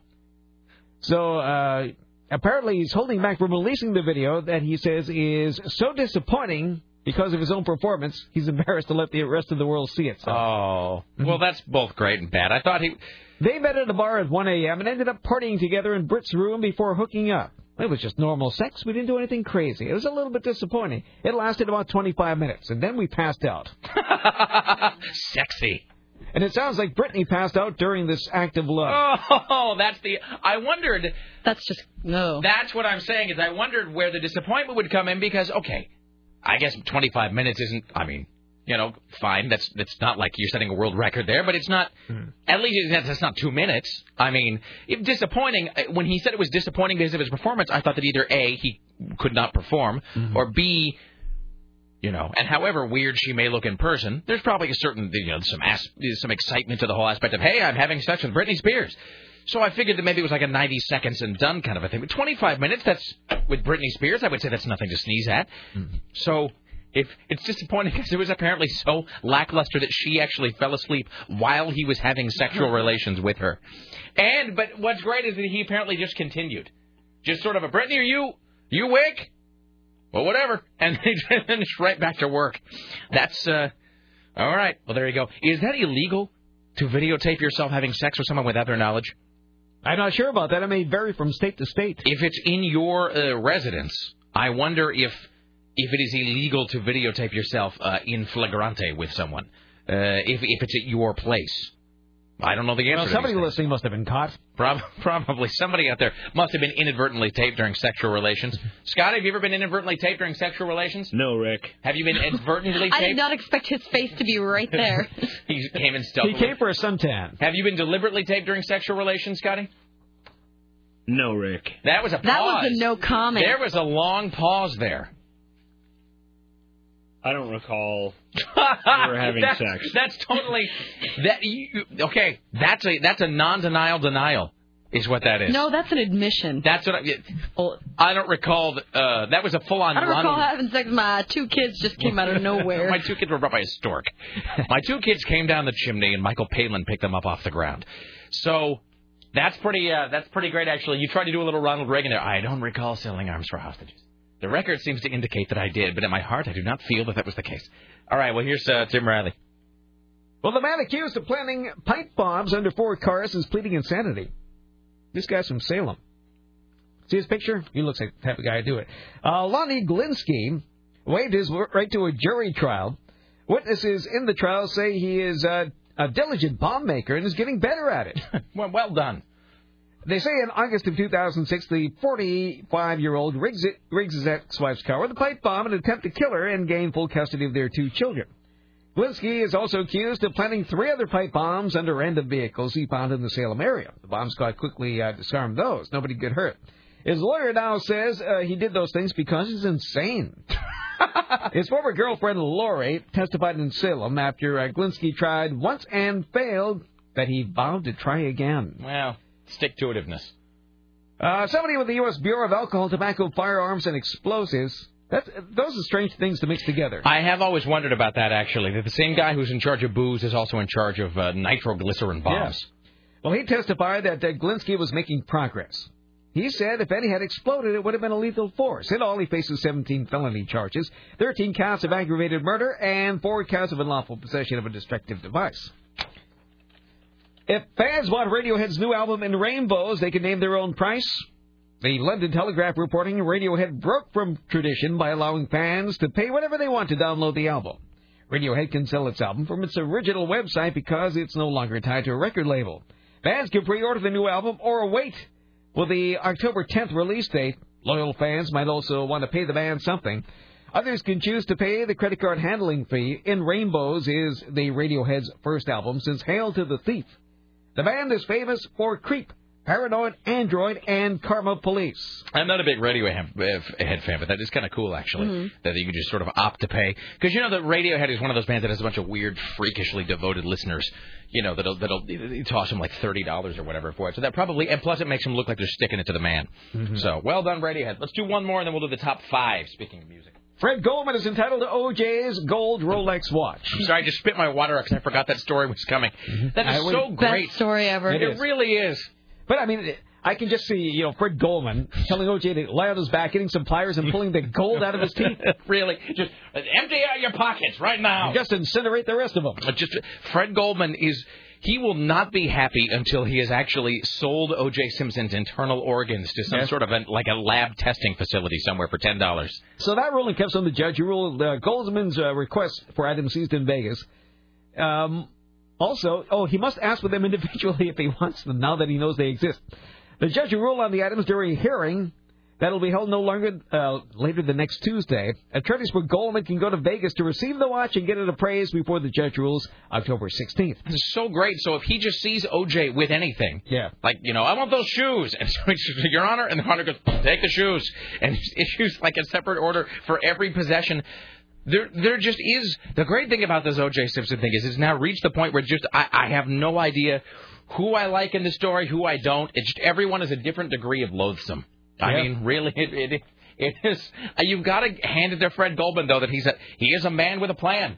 I mean, he just you know he has a mission and he uh, he sticks to it. That's what he does for a living. Really what do you do? I take OJ stuff. Fantastic. Um, all right, so let me read this. Oh. Let me read this. What might this be about? Uh, this is about the Rock and Roll Hall of Fame, and I'm not going to list. one? I'm not going to the, the one. Well, they just released the nominees. Um, so uh, I'm going to uh, just read you now the artists. I will not read you the artist nominated uh, because we'll get to those here in just a second. Um, I'm going to read you uh, the glaring omissions, and the, the headline of this says it all again. Rock and Roll Hall of Fame continues to anger Rush fans worldwide. Is that Rush Limbaugh fans? No. Uh, uh, the it, it, I, you know it, it does sound like a Doyle Redland thing, but um, so Rush again they were they were uh, uh, eligible, but they got passed over. So here's a list of the bands passed over again this year: Cheap Trick, Tom Waits, Sonic Youth.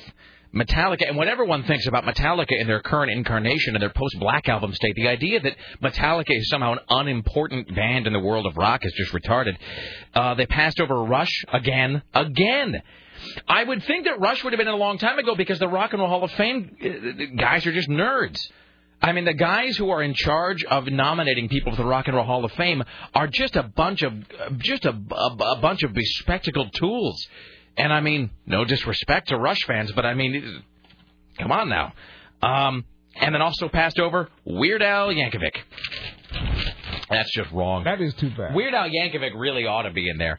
Uh, all right, Scotty J, can you please uh, can you please come now to the uh, to the, uh, the whatever we could the studio? There we- I wish I knew how to quit you.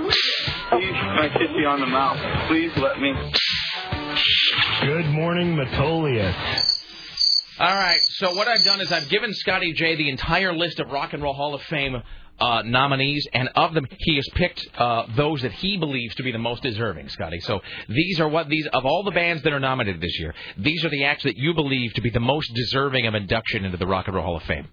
Is that correct? That is correct. All right, ladies and gentlemen, let's roll the top five. Five, four, three, two, one, fire.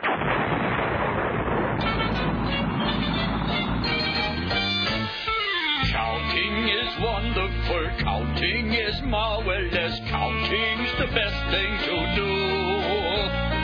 Counting is happiness, counting is ecstasy. I love to count, don't you?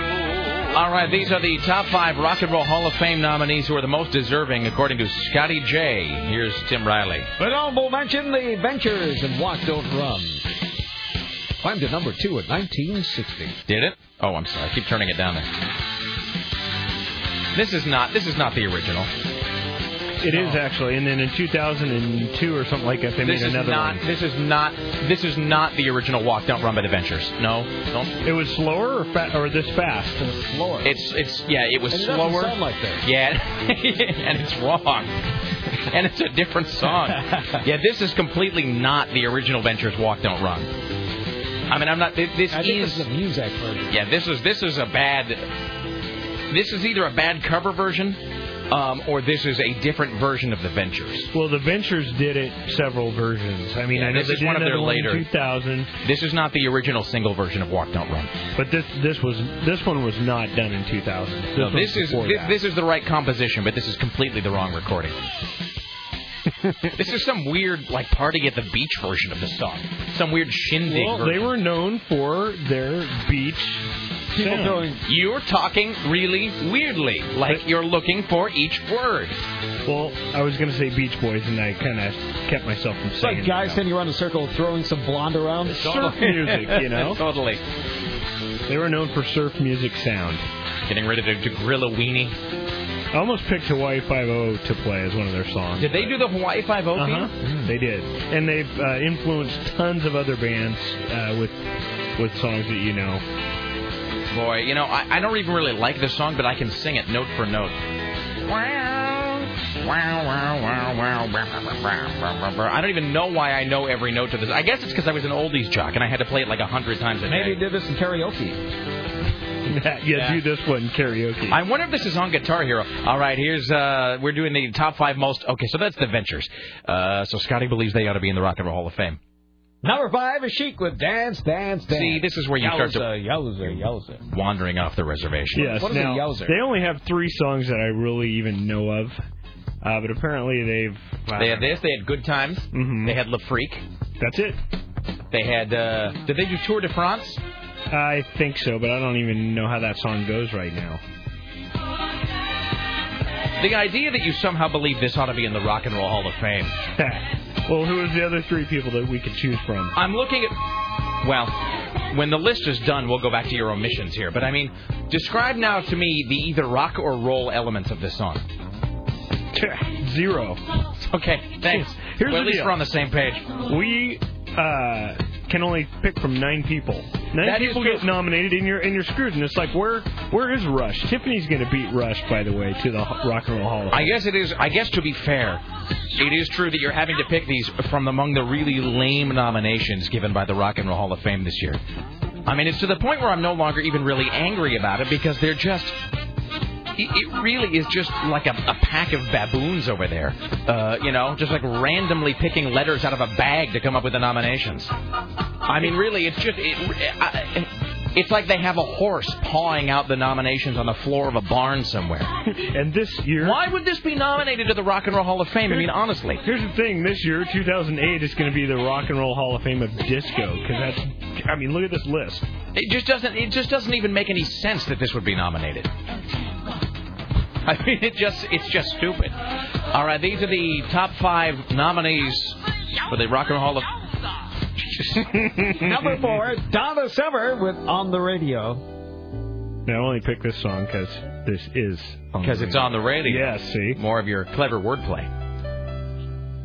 I didn't even know the song existed. What is this? Boy, let's on just... the radio from Donna Summer at AM 970. Five beats a minute.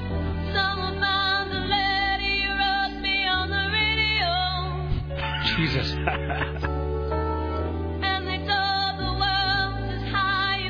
Just picturing a lot of rooms filled with bad dented mahogany and like like red velour. Screaming Ron Leonard would have played this on this very radio station when this came out. Is that true? Yeah. And to think Van Halen made it last year, and now these are the people that are voted this year. And besides, they had to change the name from Rock and Roll Hall of Fame to Music to Hall of Fame. Yeah, I mean, to what out of touch white guys think ought to be in the uh, in the Hall of Fame. Apparently, I mean, I really do not know what color the people were that were voting. Right? No, this the, the Rock and Roll Hall of Fame is relentlessly white. The Rock and Roll Hall of Fame, the, the, I mean, it is ju- it is they're not just as uh, as one of the Barrett brothers over at Coin would say, they're not just a white group of guys. They're boomer white. They're kink white. I mean, Why is it all like this crap disco? that's what I'm saying. I told you This it's the awful. disco. Year 2008 is the Disco Hall of Fame year. Oh God. Oh no, no. Yes, bad. yes.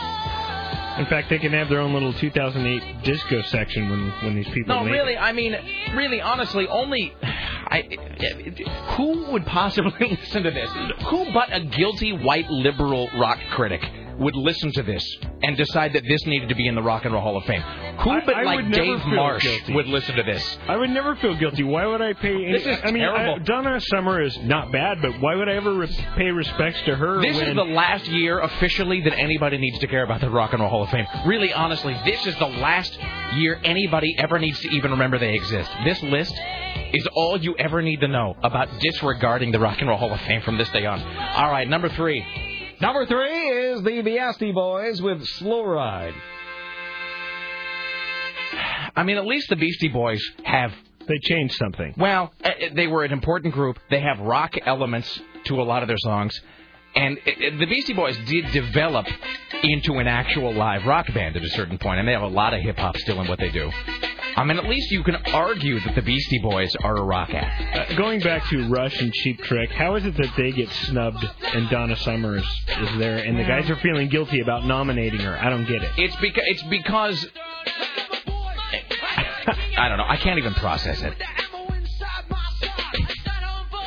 You know,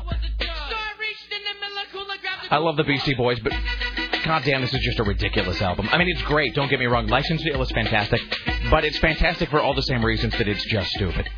All right, here's Tim Riley. And number two, John Mellencamp and Wild Night. I mean, it's kind of insane that John Mellencamp isn't in the Rock and Roll Hall of Fame already. like. Oh yeah, there's nothing wrong with John Mellencamp. He's got a billion hits. You know what? And don't don't take any crap from people who tell you that there is something John, uh, wrong with John Mellencamp. There's nothing wrong with him. You, John back in the days when he was Johnny Cougar. Yeah, well, his first couple albums were kind of corny. Uh, but you know, John Mellencamp has really become one of America's preeminent singer-songwriters.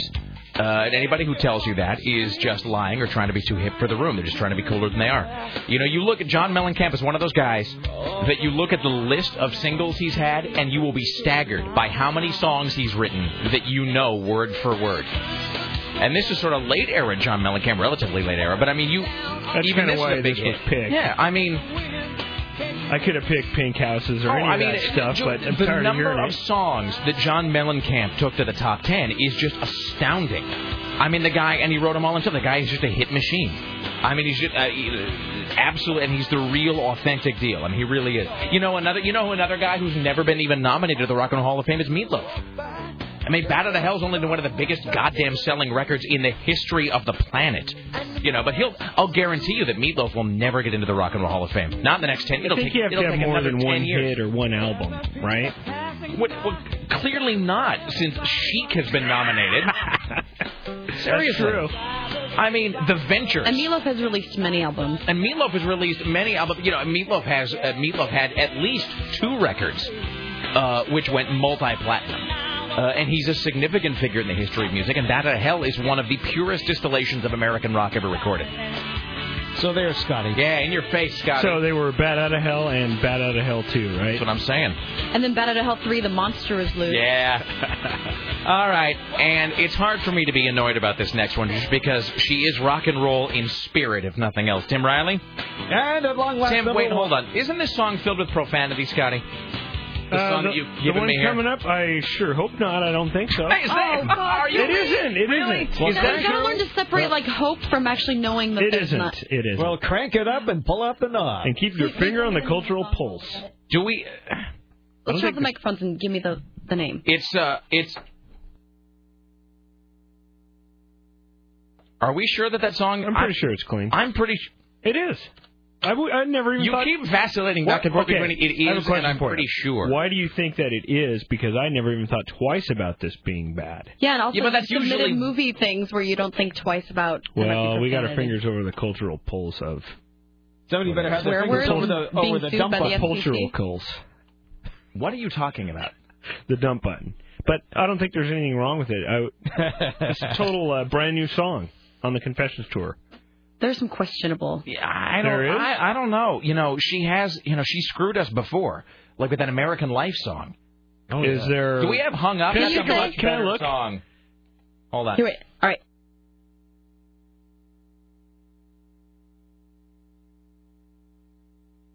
Well, but does she say? Does she say the F word or does she say F I don't know. It says F. This is a live version of the song, by the way. Uh, but the artist is Madonna, incidentally. Yes, it's off the new Confessions tour CD, Scotty. Let's If- give it a little If sample. on the if on the recording she says "f off" and this is a live version of the song, what do you think that Madonna probably does? Let's all think. Do you suppose Madonna live in concert says "f off," or do you suppose she actually says the word? I think she says the word. Well, do do we have a wanna err on recording? Do we have an caution, alternate song? We can pick something else. I yes. keep wanting for. All you I got to do is go to the RES or Looking- the Madonna file in well, we'll music. wait, wait real time. Can't wait. Thank you. We'll just play this instead. Thank you. Well, I guess number one's Madonna, huh? yeah, and I picked that song because Are we last so week, transparent? Sarah, Sarah, you were back from New York, so I thought it was kind of. it's another I one know of that's his very sweet, kooky, Scotty. kooky. It would have ruined the whole show, Scotty. It would have ruined my day had she swore on the radio. Yeah, it would have it would have ruined more than just today.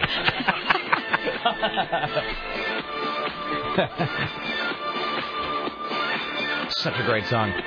Okay, now Madonna belongs in this. I, I can agree with that. not, it's not considered I- rock and roll, though. Well, I You guess know- everything's rock and roll at this point, right? I would say I would say more than any of the I mean not more than any of the other artists, but I would say more than any of the other dance artists on this list, Madonna is certainly rock and roll in spirit. I know that sounds like a corny thing to say, but it is true because she Madonna's career has been very sexual, very confrontational. A lot of elements of Madonna's career, whole sections of her career. Is this a ringtone or something we're listening to? No, I thought it um because it starts off kind of muffled, and I thought it would change. Guess not. It's not really changing. I thought I had. You do. It's in the music file. There's a whole bunch of Madonna stuff. It's in the RES music file. Such an aborted bit here. Where would that be, Scotty? So, would you say the curtain has been opened? Oh, jeez. So I I'm would. not sure what we're doing at this point. I would. I would say that. Um, I would say that Madonna, in many ways, uh, is sort of. I think I've got it over here, Sarah. We'll just go into the break with Okay. this. This worst top five ever. All right. Not by my choice, though. I would say that Madonna, in many ways, is, is rock and roll in spirit. Though a lot of whole sections of her career have just been a big middle finger to everybody. Um, you know, so I, I mean, I would, I would, uh, I would have no problem with Madonna getting into the Rock and Roll Hall of Fame. I have no issue with that. Now, who were the other three out of the nine? Oh yeah, by the way, and you can f right off because you passed over the Dave Clark Five, and you passed over Leonard Cohen. I can't stand Leonard Cohen. Sorry. Oh, you have to leave the studio now. Sorry. You have to leave the studio now I shall. before we have you pummeled. Don't, no, don't, Shh, don't, don't, get- don't start with hating Leonard Cohen in here. Just take that somewhere else, friend. All right. Well, that was a great top five. Well done, everybody. Congratulations. Fantastic. I'm sorry, Tim. I'm sorry you had to be a part of it. And I'm sorry we do we ruined the Madonna reveal. Yeah, we kind of did, didn't we?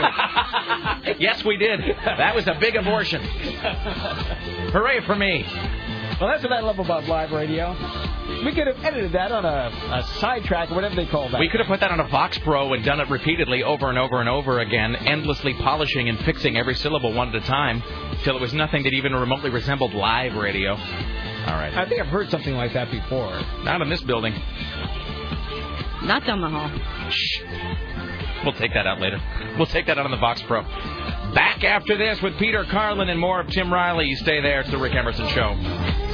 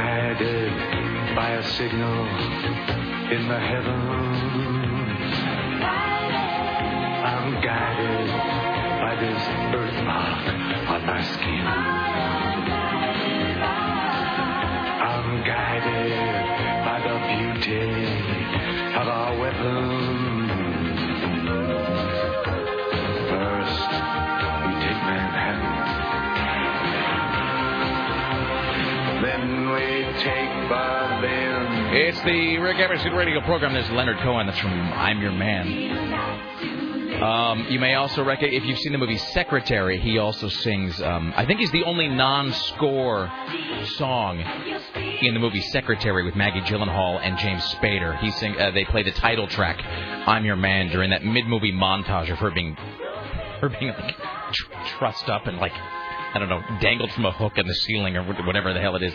That movie, The Secretary or Secretary, whatever it's called. So there you go. There's uh, Leonard Cohen, uh, also known to Jeff Buckley fans as the guy who originally wrote the song uh, Hallelujah. So uh, and uh, to pump up the volume fans is the artist behind it. Everybody knows. Uh, all right, it's uh, 503-733. What a creepy song. The first, when I met Laura, I don't think she'd ever heard Leonard Cohen. And I played her a bunch of stuff off of uh, I'm Your Man, which is sort of the, the late period masterwork by that guy. And I think her first comment when I played her something by Leonard Cohen was, I don't ever want to be in a room alone with this guy's voice. So he does have sort of a creepy, there is sort of an I'm coming That's to kill you. Oh, he does. Yeah. He sounds like he'd skin you alive. Totally. Like even Lou Reed have that same sort of that same sort of weird talky I'm a cyborg coming to cut out your eyes kind of a sound. Um all right, it's 503-733-2970. Got a couple of these calls. Hey, Scotty, do we have we Peter Carlin coming up? No, we have Peter Carlin coming up today at like I don't know, five minutes ago, something like that. Well, we'll look into it. Hi, you're on the Rick Emerson show. What's up?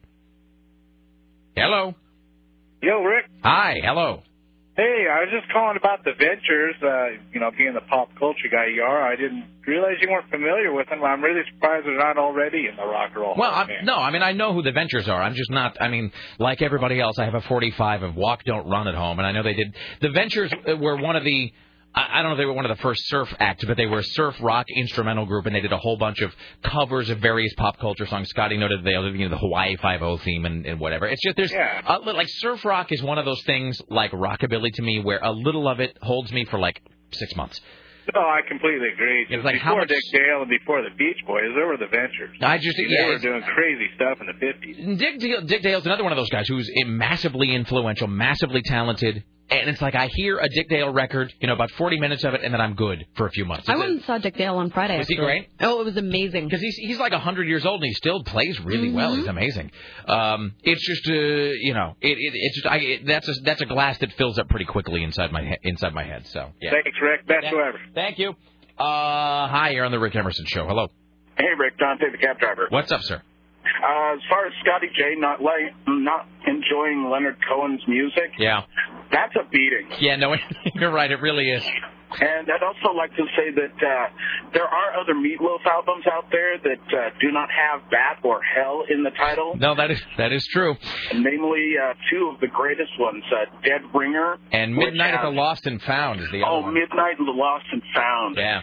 Great album. Also, um, one of the last ones that he did before he went into uh, deep, deep obscurity back in '87, I think it was, was called Bad Attitude, and that was still just a fantastic album. He does, and they all follow the same formula. And a lot of the um, a lot of the Meatloaf albums that he did in the dark years, uh, you know, but b- between Bat Out of Hell and Bat Out of Hell Two, had um, you know had songs written by Jim Steinman. They just weren't really having a full creative partnership at that point. Dead Ringer, the title track to Dead Ringer is a really great song, and it's a duet with Cher of all people. It is. it's an amazing. yeah. It's an amazing track. It's just so fast and so furious, and it's got that uh, that Steinman-esque sort of uh, Yeah, I you mean, know, and- rock anthem stuff And you know. Paul, and and Jim Steinman is so good with the turn of a phrase. You know, like the uh, you know he's so good with that. um like that song "Read Him and Weep," you know, where he's talking about he's talking about the you know I look at your eyes and I read him and weep, and there's uh in Dead Ringer says I don't know what it is, but it's a real dead ringer for love.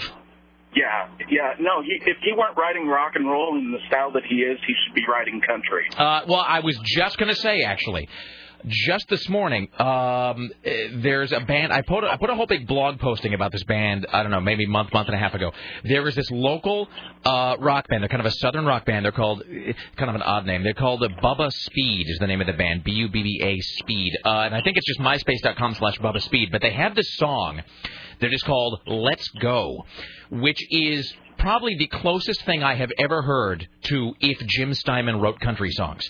It's just, and it's got all the elements. It's got the the kid and his girlfriend stuck in the one horse town, and it's got all the we got to get on the road and get out of this get out of this place, and it's Yeah. got to we're gonna you know, and it's got to you know, there's only one chance to make a break for it while our while our, while our love is still young, and it's just it's it's so great. Uh, I cannot. Uh, it, I, I am paid nothing to say this. Uh, I cannot push this band enough. MySpace.com slash Bubba Speed, just like it sounds. If Southern rock or if you know kind of country rock isn't your deal, you may not like it, but goddamn, it is so good. It's just. I will. It's I will amazing. definitely check it out. Definitely, I will check it out. Yeah, so- Also, uh, horrible movie, great score.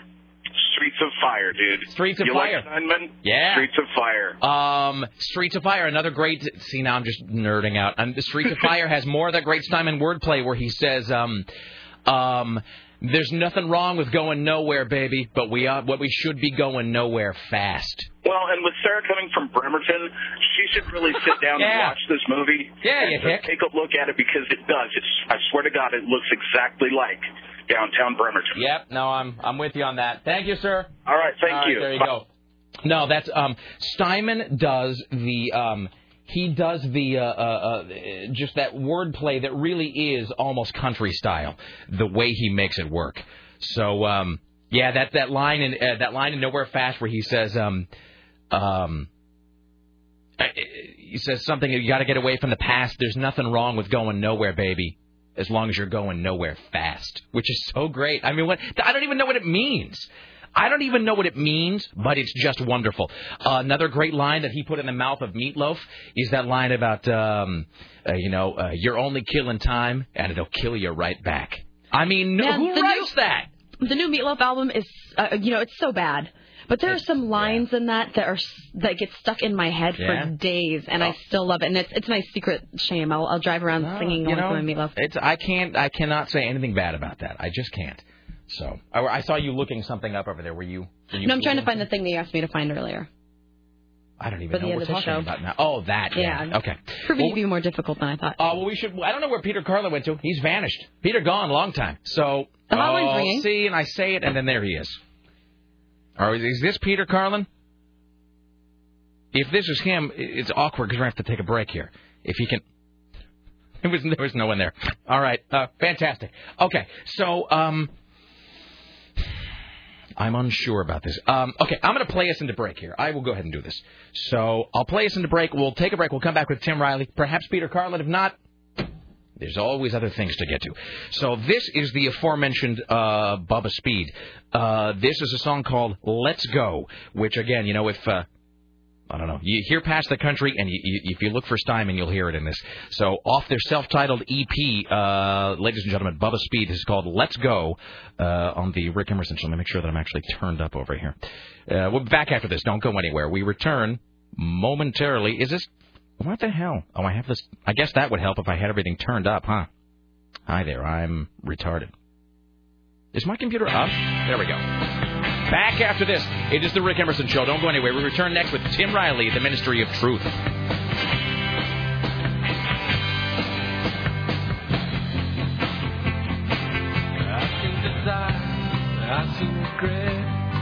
I see things that I'd like to forget. In this town that we call home. But I ain't never seen better than you, and I'm sure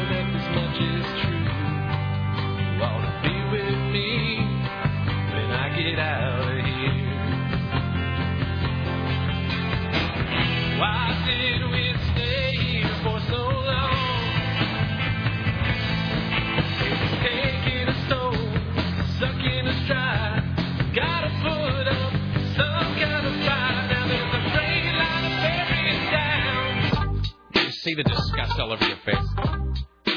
Yeah, that's pretty bad, that Meatloaf song. No, I'll bring that Brian Wilson song tomorrow.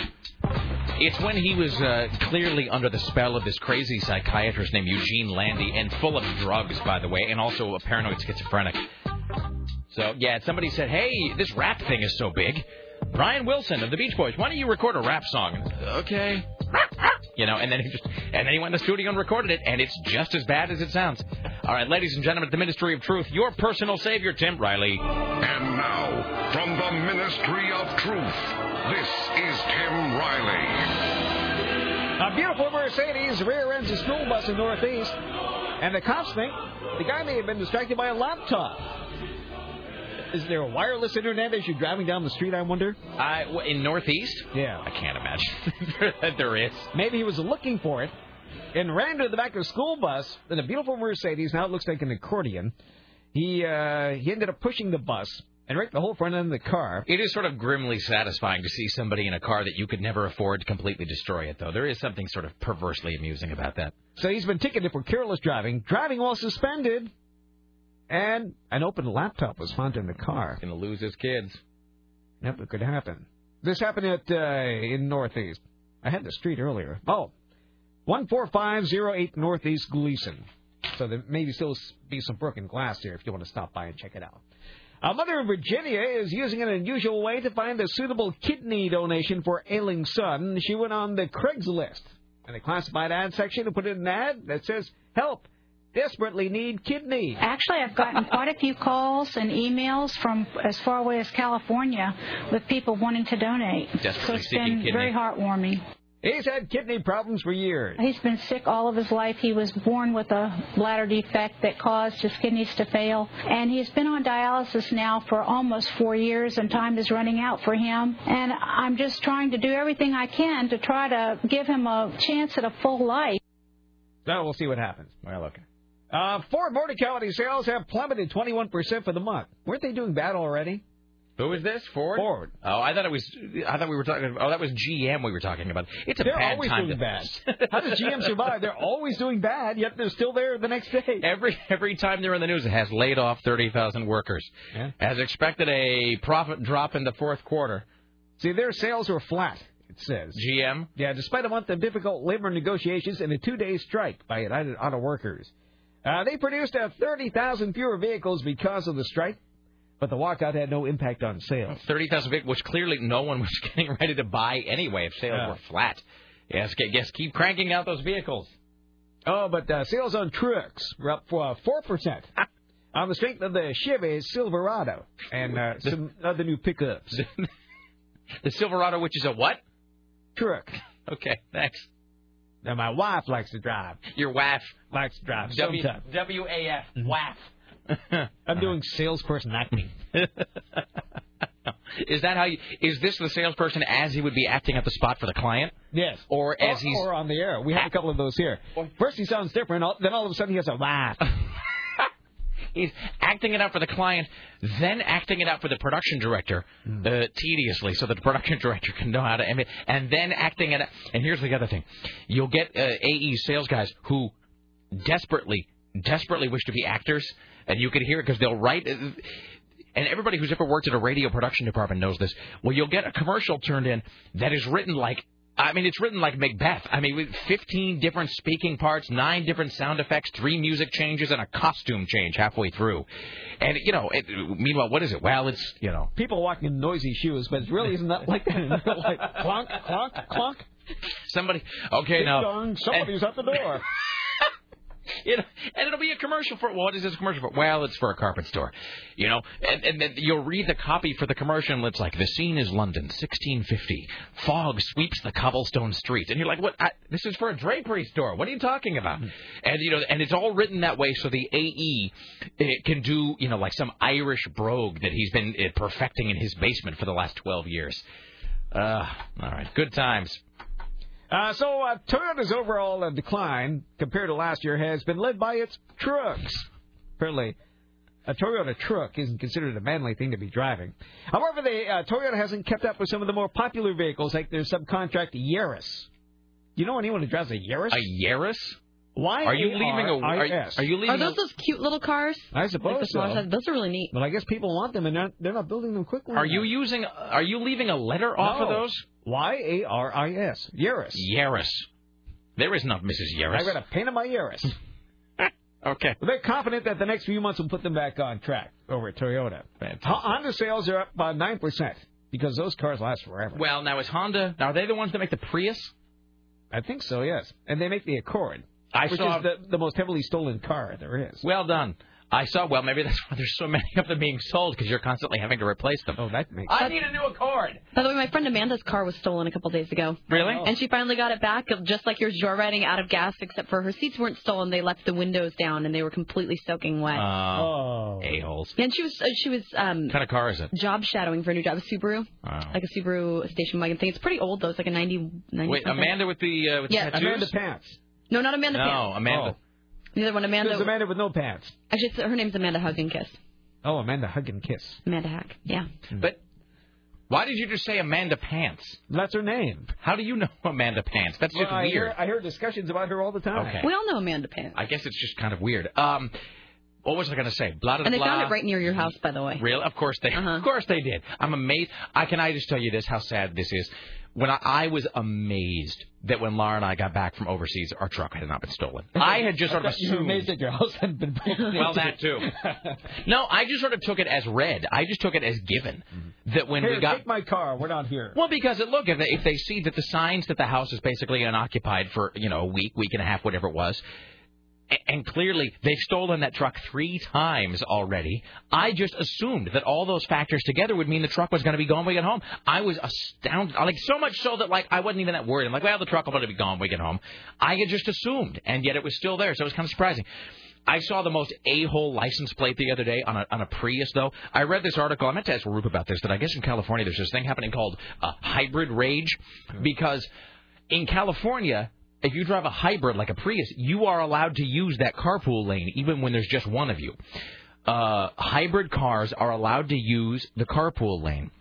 And you know that carpool lane is I mean, that causes anger in people anyway because that rush hour in LA is just so such hell. So apparently there's now this thing Prius rage or hybrid rage about like drivers who see a guy where it's just one person, but because they're in a hybrid, they're allowed to use the carpool lane, and other drivers like take shots at them with guns because Oh, yeah. they're so filled with Oh, anger yeah, about it. Steve Martin movie. Yeah, exactly. So, um, so I was behind a Prius the other day, and the guy had a license plate. Uh, I don't mean to be revealing a person's license plate on the air, but what are you going to do? It's integral to the story. I am amazed that a guy like this hasn't been pulled over and just beaten senseless. He was driving a car. Talk about a smug license plate. On a Prius, his license plate said 52 MPG. That's a guy. I'm not going to say he's asking for it, but I'm going to say that's a license plate that seems likely to instigate some kind of violence against the owner at some Really? point. Well, not from me. I don't care, but I'm saying, can't you just see Well, I guess from yeah, from some like some guy who just filled that- up his filled up his what, Tommy Tim? Not a truck, but a what? Yaris. His I was going to say truck. Truck. Some guy who just filled up his truck for seven hundred and forty dollars. He just spent, you know, some guy who just maxed out his credit card to fill his truck, and then he sees some dick with a license plate that says 52 MPG. I, th- that guy's going to get a lead pipe across the side of the head one of these days. I'm telling you, and I'm not advocating that. I'm just, I'm calling them as I see them, kids. So there you go. All right. Well, for those of you in the Couve who'd like to come down here to the big city and paint the town red, be advised, crossing the interstate bridge will not be easy late at night this week. ODOT plans to lift the bridge multiple times overnight. The lifts will occur through Friday between 11 p.m. and 5 a.m. You'll be delayed 20 minutes. So you may want to use the I-205 bridge during that period of time. Well, okay. Why not tell a friend? Okay. That's all we have for now. Are you done? I believe so. I can check on Britney things one more time before we leave here. It's Wait, been wait. uh, fairly quiet here. Could- you, if you want to, and in the meantime, I can just. Uh, in the meantime, I'll just play the. Uh, let's see if I can. Uh, damn it! I have. No, know- I have nothing new here.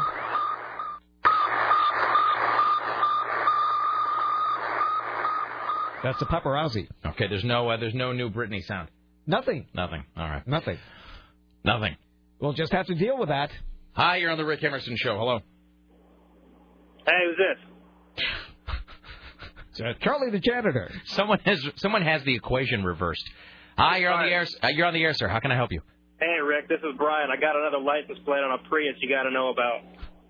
Boy, this is a real tricky area here. Because it, now, is this a personalized plate? Uh, yeah, it, it personalized license plate. I just saw it the other day on a construction site. So it is really It is integral to the story. uh, very much so. yeah. Okay, go ahead, sir. But one of those rather cocky license plate you see on something like that, like the Uh-huh. one you just talked about. Yeah. It said N O 4 N O L, no foreign oil. Oh, well, see, I, I can kind of get with that one a little bit. That's the only reason I would ever drive a hybrid. I mean, because I think in the long run, I mean, I don't know, but it seems like in the long run those things cost you a lot anyway, because I think repairs on those things are just fantastically expensive. I could be wrong about that, but I. Well, but for me though, you know, I used to drive like a '93 Nissan Sentra that got uh, you know 36 miles per gallon. Right. And of course, it cost me like twenty three hundred dollars to buy, and it ran really good. Yeah. So why not buy one of those versus having a two or three hundred dollar a month payment? I do like the idea of uh, I, I I like the idea of being able to tell Saudi Arabia to go suck one though. That's I do that is sort of gratifying. The idea of just being able to tell them to pound sand. All right.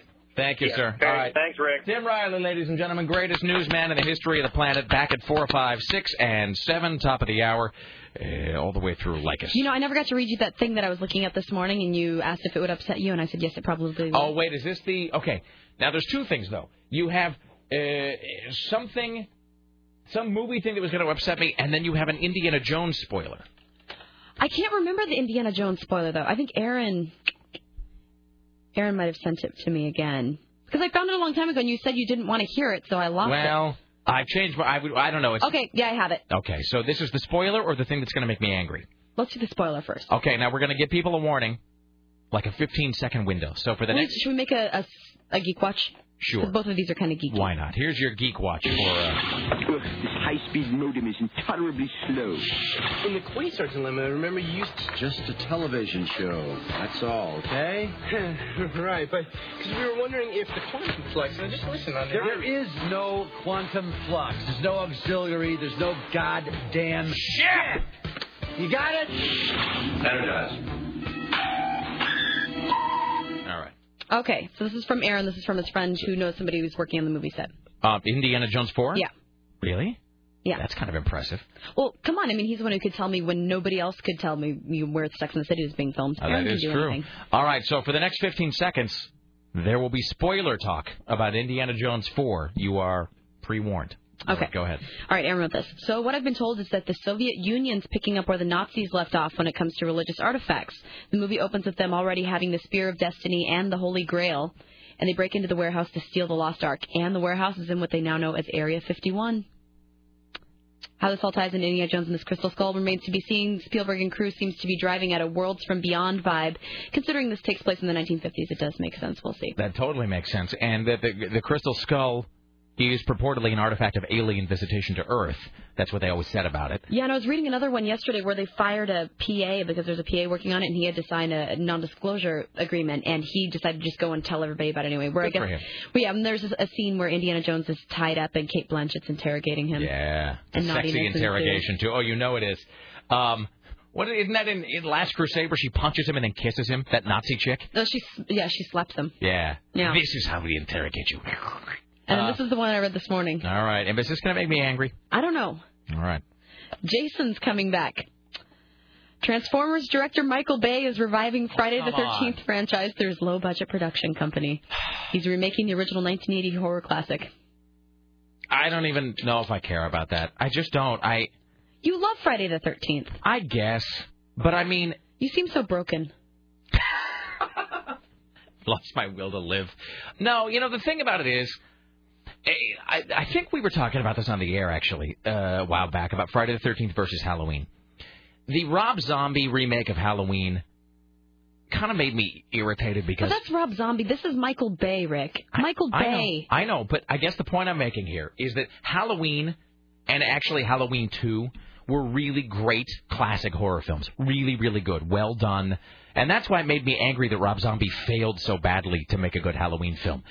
The thing is, I've seen every Friday the 13th multiple times, but you know what? I recognize the Friday the 13th films are just terrible. I mean, they're just trash.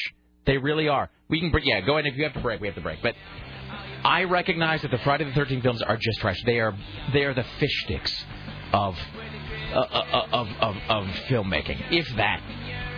I mean, they really are just they're absolutely. I mean, they're absolutely without redeeming qualities. So I can't get that upset about them. What's he going to do? Make them bad?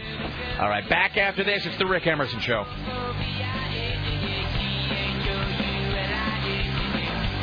You know, this is a good question. This guy says, how can they have the Grail if it was destroyed at the end of the Last Crusade when it fell into the ravine? That's what Aaron said. He said they have the Grail, but he doesn't know how. Well, all right then. We now enter the saddest part of the broadcasting day, the final segment of the Rick Emerson Show. Like us next, Don and Mike at 7, John and Jeff at 11, Fox Sports overnight, and of course, uh, we'll follow Dennis Miller tomorrow, Dennis Miller 8 to 11, and so forth. Uh, we want to thank CNN radio correspondents Jim Roope and Lisa Goddard. Uh, tomorrow is the last day we'll be able to talk to Lisa Goddard before she becomes Lisa, blah, blah, blah, whatever her married, Desjardins. Uh, so we'll talk to uh, the not quite married yet Lisa Goddard tomorrow. Um, also, I'm not sure what happened, what became of Peter Carlin. Boy, you know, our guests are really kind of, uh, our guests are a little sketchy this week. All right. Uh, what else is coming up tomorrow? There was something else that seemed very exciting that I forgot to mention. Well, it could have been that exciting. Uh, Rick Emerson Show produced today and every day by the lovely and talented Sarah X. Dillon for AM 970 Solid State Radio. In the newsroom, Tim Riley, the PA, Scotty J, the gatekeepers, Dave Zinn. As always, my friends, thank you for listening. Don't let the bastards grind you down. Watch out for snakes. Be safe. See you all tomorrow. Bye now.